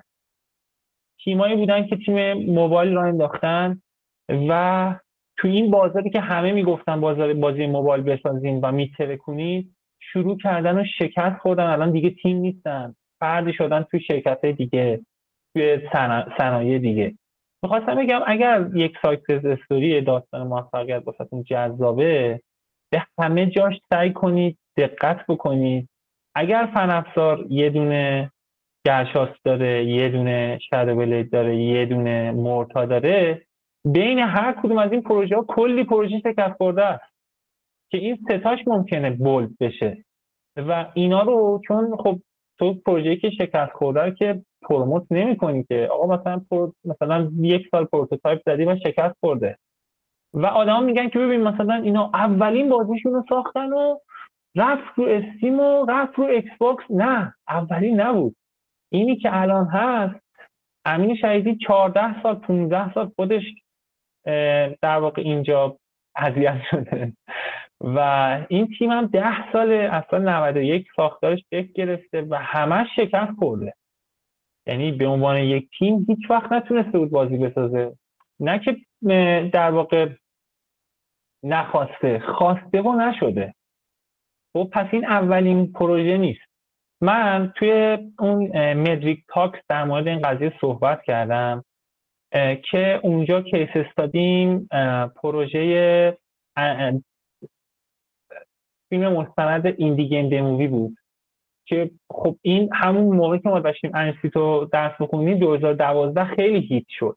همه بچه ها میگن ما بریم Fez بشیم بریم Super Meat Boy بشیم و اینا. و اونجا هم خیلی سریع از روش رد میشه که آقا مثلا این Fez مثلا اینقدر سال کار کرده این سی سیستم مثلا بازی ساخته. خب حالا بریم ببینیم که خود فز رو چجوری ساختن و به به موفقیت چقدر قشنگه. ولی به این توجه نمی‌کنن که قبل از اصلا قبل از این پروژه اینا چی کشیدن؟ در کنار اینها چند تا استودیو بودن که نابود شدن و الان دیگه نیستن. آدمشون هم مشخص نیست. واسه همین یه ذره نگاه ها به نظر من باید از زاویه ایدئالیستی بیاد واقع گرایی بشه. بعد شما اگر بتونی واقعیت ها رو ببینی راحت تر می‌تونی حتی رویا پردازی کنی. این در واقع یک اتفاقیه که داریم تلاش می‌کنیم تا الان این شکلی مانیم تو واقعیت ها رو می‌بینی تا جایی که می‌تونی ازش میترسی که خیلی تو ذوقت نخوره. و اونجوری تو راحتتر از سختی یا عبور می‌کنی چون یه پیش بینی داشتی. آره چقدر حرف خوبی زدی و چقدر واقعا مهمه این قضیه و چقدر حیفه که تیمایی که شروع می‌کنن و حتی کار خوبم انجام میدن با اولین شکست اصلا بپاشن و برن و اون تجربه ها اصلا دود شه بره هوا. در صورتی که اگه شاید یه ذره انتظاراشون رو مدیریت می‌کردن انتظار من به جای اینکه صد باشه بدونم آقا انتظار من پنج باشه برای این بازی پنجه برای بازی دیگه 15 بازی بعدی شست. این خیلی فرق داره توی دوام اون تیم تا اینکه بگیم آقا برای کار اولمون انتظار صده همجوری که میگی. حالا شاید یه سری کیس استادی موفقم ببینیم و ندونن که پشتش چه خبره. و همین انتظار غلط باعث بشه یه عالم استعداد و توانایی و فرصت از بین بره که فکر می‌کنم خیلی شبیه اینم زیاد اتفاق افتاده برای تیمایی که یا خودشون پاشیدن یا سرمایه گذار گرفتن و انتظار سرمایه گذار غلط بوده و بعد سرمایه گذار بعد از اولین کار گفته ای بابا مثلا میلیارد میلیارد پول در نیامد پس هیچ کل تیم به پاشه که همینطوری که می‌دونی بدترین اتفاق تو بازی سازیه و اگه تیمی 6 سال 7 سال 8 سال دوام بیاره اصلا اختلافش با تیم یه سال دو ساله زمین تا آسمونه دیگه. یعنی خیلی خیلی اون تجربه ها مهمه. اون دوام آوردنه خیلی مهمه. مرسی موضوع خیلی خوبی بود که گفتی. حرفای خوب که بسیار زیاد زدی و خیلی خیلی هم بازم میشه صحبت کرد ولی فکر می‌کنم دیگه اینو باید الان تموم کنیم و تو موسیقی پایانیت هم بگو امین شهیدی چیه؟ من اولین آدمی که دعوت خواننده و موزیسیانی که کد کرد من خیلی ناراحت شدم. و گریه کردم محمد نوریه. استاد محمد نوری در واقع اون ترانه ای که میگه که ما برای این خاک خون دلها خورده ایم یا ما برای ایران خون دلها خورده ایم من همونطور که گفتم نمی‌تونم شعر حفظ کنم. ولی اونه هر این این آهنگ هیچ وقت تموم نمیشه واسه من. هر سری گوش می‌کنم یعنی چون خیلی من تحت تاثیر قلبه خیلی هم نمی‌تونم گوش بکنم. و قشنگ دست می‌ذاره اونجایی که شخصا واسه من دلم میریزه پایین. می‌تونم بگم که من هر وقت یه اسمی از ایران میاد یک موفقیتی از ایران میاد دلم میریزه و اگر جلو خودم نگیرم گریم می‌گیره. مثلا اینقدر شاید ساده که تو المپیک ببینم مثلا یه تکواندو کار داره اول شده و پرچم ایران رفته بالا اونجا تحت تاثیر قرار می‌گیرم شدیدن و اینو خیلی دوست دارم این نگاه رو خیلی دوست دارم و حالا شاید امروز یه مقدار این نگاه دموده شده این نگاه وطن پرستانه و وطن دوستانه ولی خب من خیلی دوستش دارم از تاریخ ایران لذت می‌برم. از کف تاریخ تا تاریخ معاصر. و هر کسی که در واقع واسه این کشور واسه این مردم یه کاری بکنه من خودم تراپا اون آدم واسه من میشه احترام خالص. این موسیقی هم همین جنس کار رو من می‌کنه. خدا پدر شما رو بیاموزه توی مراسم ختم ایشون. فکر کنم عموی شما بود که یک در واقع شعری رو خون در همین راستا که وطن رو چه نگاهی باید بهش داشته باشین و از اونجایی که من دوباره شعر حفظ نمی‌تونم بکنم بازن نمی‌تونم بیتر رو بخونم ولی میشه اون رو گشت پیدا کرد و به در واقع اشتراکش گذاشت. من این نگاه رو دوست دارم و دوست دارم که تا می‌تونم بتونم در واقع تو این راستا کار بکنم. خیلی زیباست خیلی زیباست. واقعا دمت گرم. دمت گرم که این حرف رو با کارات نشون میدی.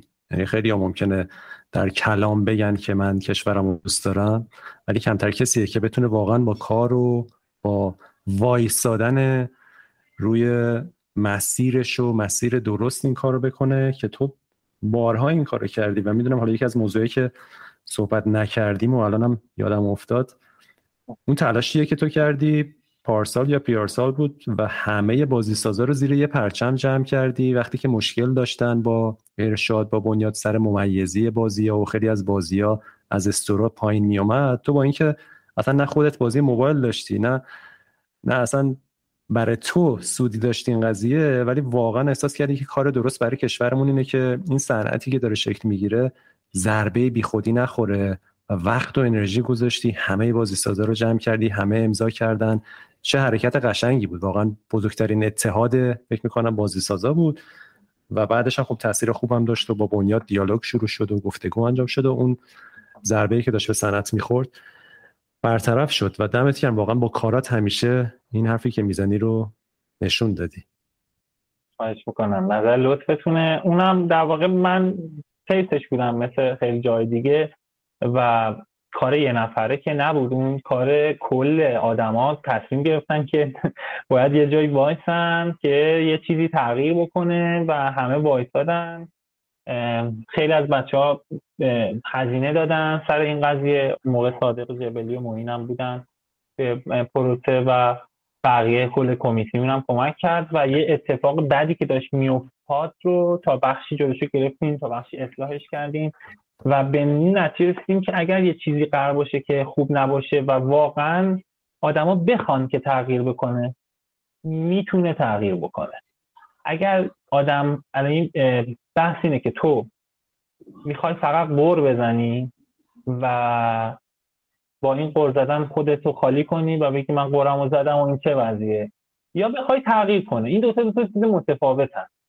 و اون موقع همه بازیسازا خواستن که یک چیزی تغییر بکنه. یعنی بازیگران این صنعت یعنی رسانه ها و بازیسازا کمک کردن واقعا یک چیز رو خواستن گاهن هم باسهش هزینه دادن و مسئله حل شد. تمام. شلوغ کاری نکردن قور نزدن حاشیه نرفتن. یا می‌تونیم بگیم نرفتیم. و تو این مسیر اینجوری هم شد که کوچیکترا با بزرگترا با وسطی ها همه یک پارچه شدن. یکی نگفت آقا این چرا امین شهیدی مثلا با مثلا صادق جبلی چرا مثلا اینو نوشتن؟ آقا مثلا چه فسیحی نباشه من نمیام یا فسیحی باشه من نمیام یا این باشه. نه اصلا هیچ کس همه اختلاف ها رو همه استودیو همه بازسازا همه رسانه ها گذاشتن کنار گفتن اتفاق باید بیفته پیگیری کردن. و شد. و این یکی از اتفاقاتی که به نظر من اگر جای دیگه هم از فضای فقط قر زدن تبدیل بشه به یک کنش عملی واقعی اگر یه چیزی قراره که اصلاح بشه ببینیم اون پایه های اون قضیه چیه. بری با اون شروع کنیم مکاتبه م... یعنی کار عملی مذاکره بکنیم مکاتبه بکنیم. تصمیم گیران اون بحث کیا هستن؟ با اونا تعامل بکنی ولی خب خیلی از مسائل چون می‌بینیم اعتراض بهش میشه بعد قرارم نیست کاری در موردش اتفاق بیفته. تبدیل میشه به یک اعتراض شبکه مجازی و تموم میشه. اونجا در واقع خواستن در صرف شد واقعا و خدا رو فکر می‌کنیم. امیدواریم که این اتفاق این اتحاده بمونه و بعد از اون اتفاقا خیلی از بازیسازا کوچیکترها بزرگترها که با هم اختلاف داشتن اختلاف از این رفت. اینم در واقع عدو شباب سبب خیلی اتفاق افتاد. آره خب خیلی هم ممنون. امین شهیدی مرسی که اومدی توی فنکست با هم گپ زدیم. من که خیلی لذت بردم. مرسی هم از صحبتات هم از روحیت. مطمئنم کسایی هم که می‌بینن و میشنون حرفای تو رو خیلی خیلی لذت می‌برن. برای همه ما باعث افتخاره که بچه های مثل تو هستین و دارین زحمت بکشین و اینقدر کار خوب دارین می‌کنین. و مطمئنم اتفاقای بهتر و بهتر فقط هم برای تو هم برای کل صنعت می‌تونه رقم بخوره. از این به بعد خیلی متشکر خیلی ممنونم. خیلی خوشحال شدم که به این در برنامه دعوت شدم و تونستم از در واقع تیممون بگم. چون امین شهیدی واقعا بین بدون بلکیو و تک تک بچه ها هیچی نیست. فقط من چون یه مقدار برونگراترم و بیشتر حرف می‌زنم بیشتر منو می‌بینید و بیشتر صدا من میشنوید. ولی بدونین صدای ده نفر دیگه حداقل که تو سایت بلکیو گیم داستان ببینیدشون و باشون ارتباط برقرار کنیم. مثلا اگر سوالی وجود داشت مثلا آقا یه نفر سوال design ی داره می‌تونه به سایت Black Cube Games ببینه که designer ها کیان با اونا ارتباط بگیره. خلاصه ممنونم باعث افتخار بود هم صحبتی مثل همیشه با شما. و امیدوارم که بتونیم امیدوارم بعد از این نم چقدر شد بکنم بیشتر از شد. آدمایی که گوش می‌کنن زمانشون رو از دست ندن و باسهشون مفید آره خیلی متشکرم. مرسی. خداحافظ. خدا نگهدار. ما برای پرسیدن نام گلی ناشناس چه سفرها کرده ایم چه سفرها کرده ایم ما برای بوسیدن خاک سر قله ها. چه خطرها کرده ایم چه خطرها کرده ایم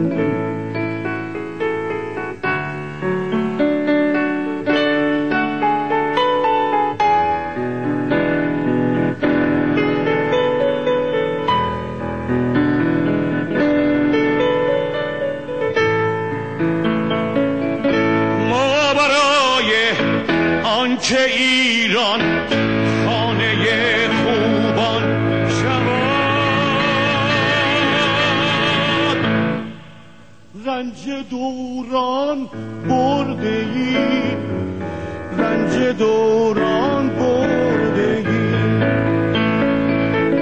ما برای آنکه ایران گوهری تابان شود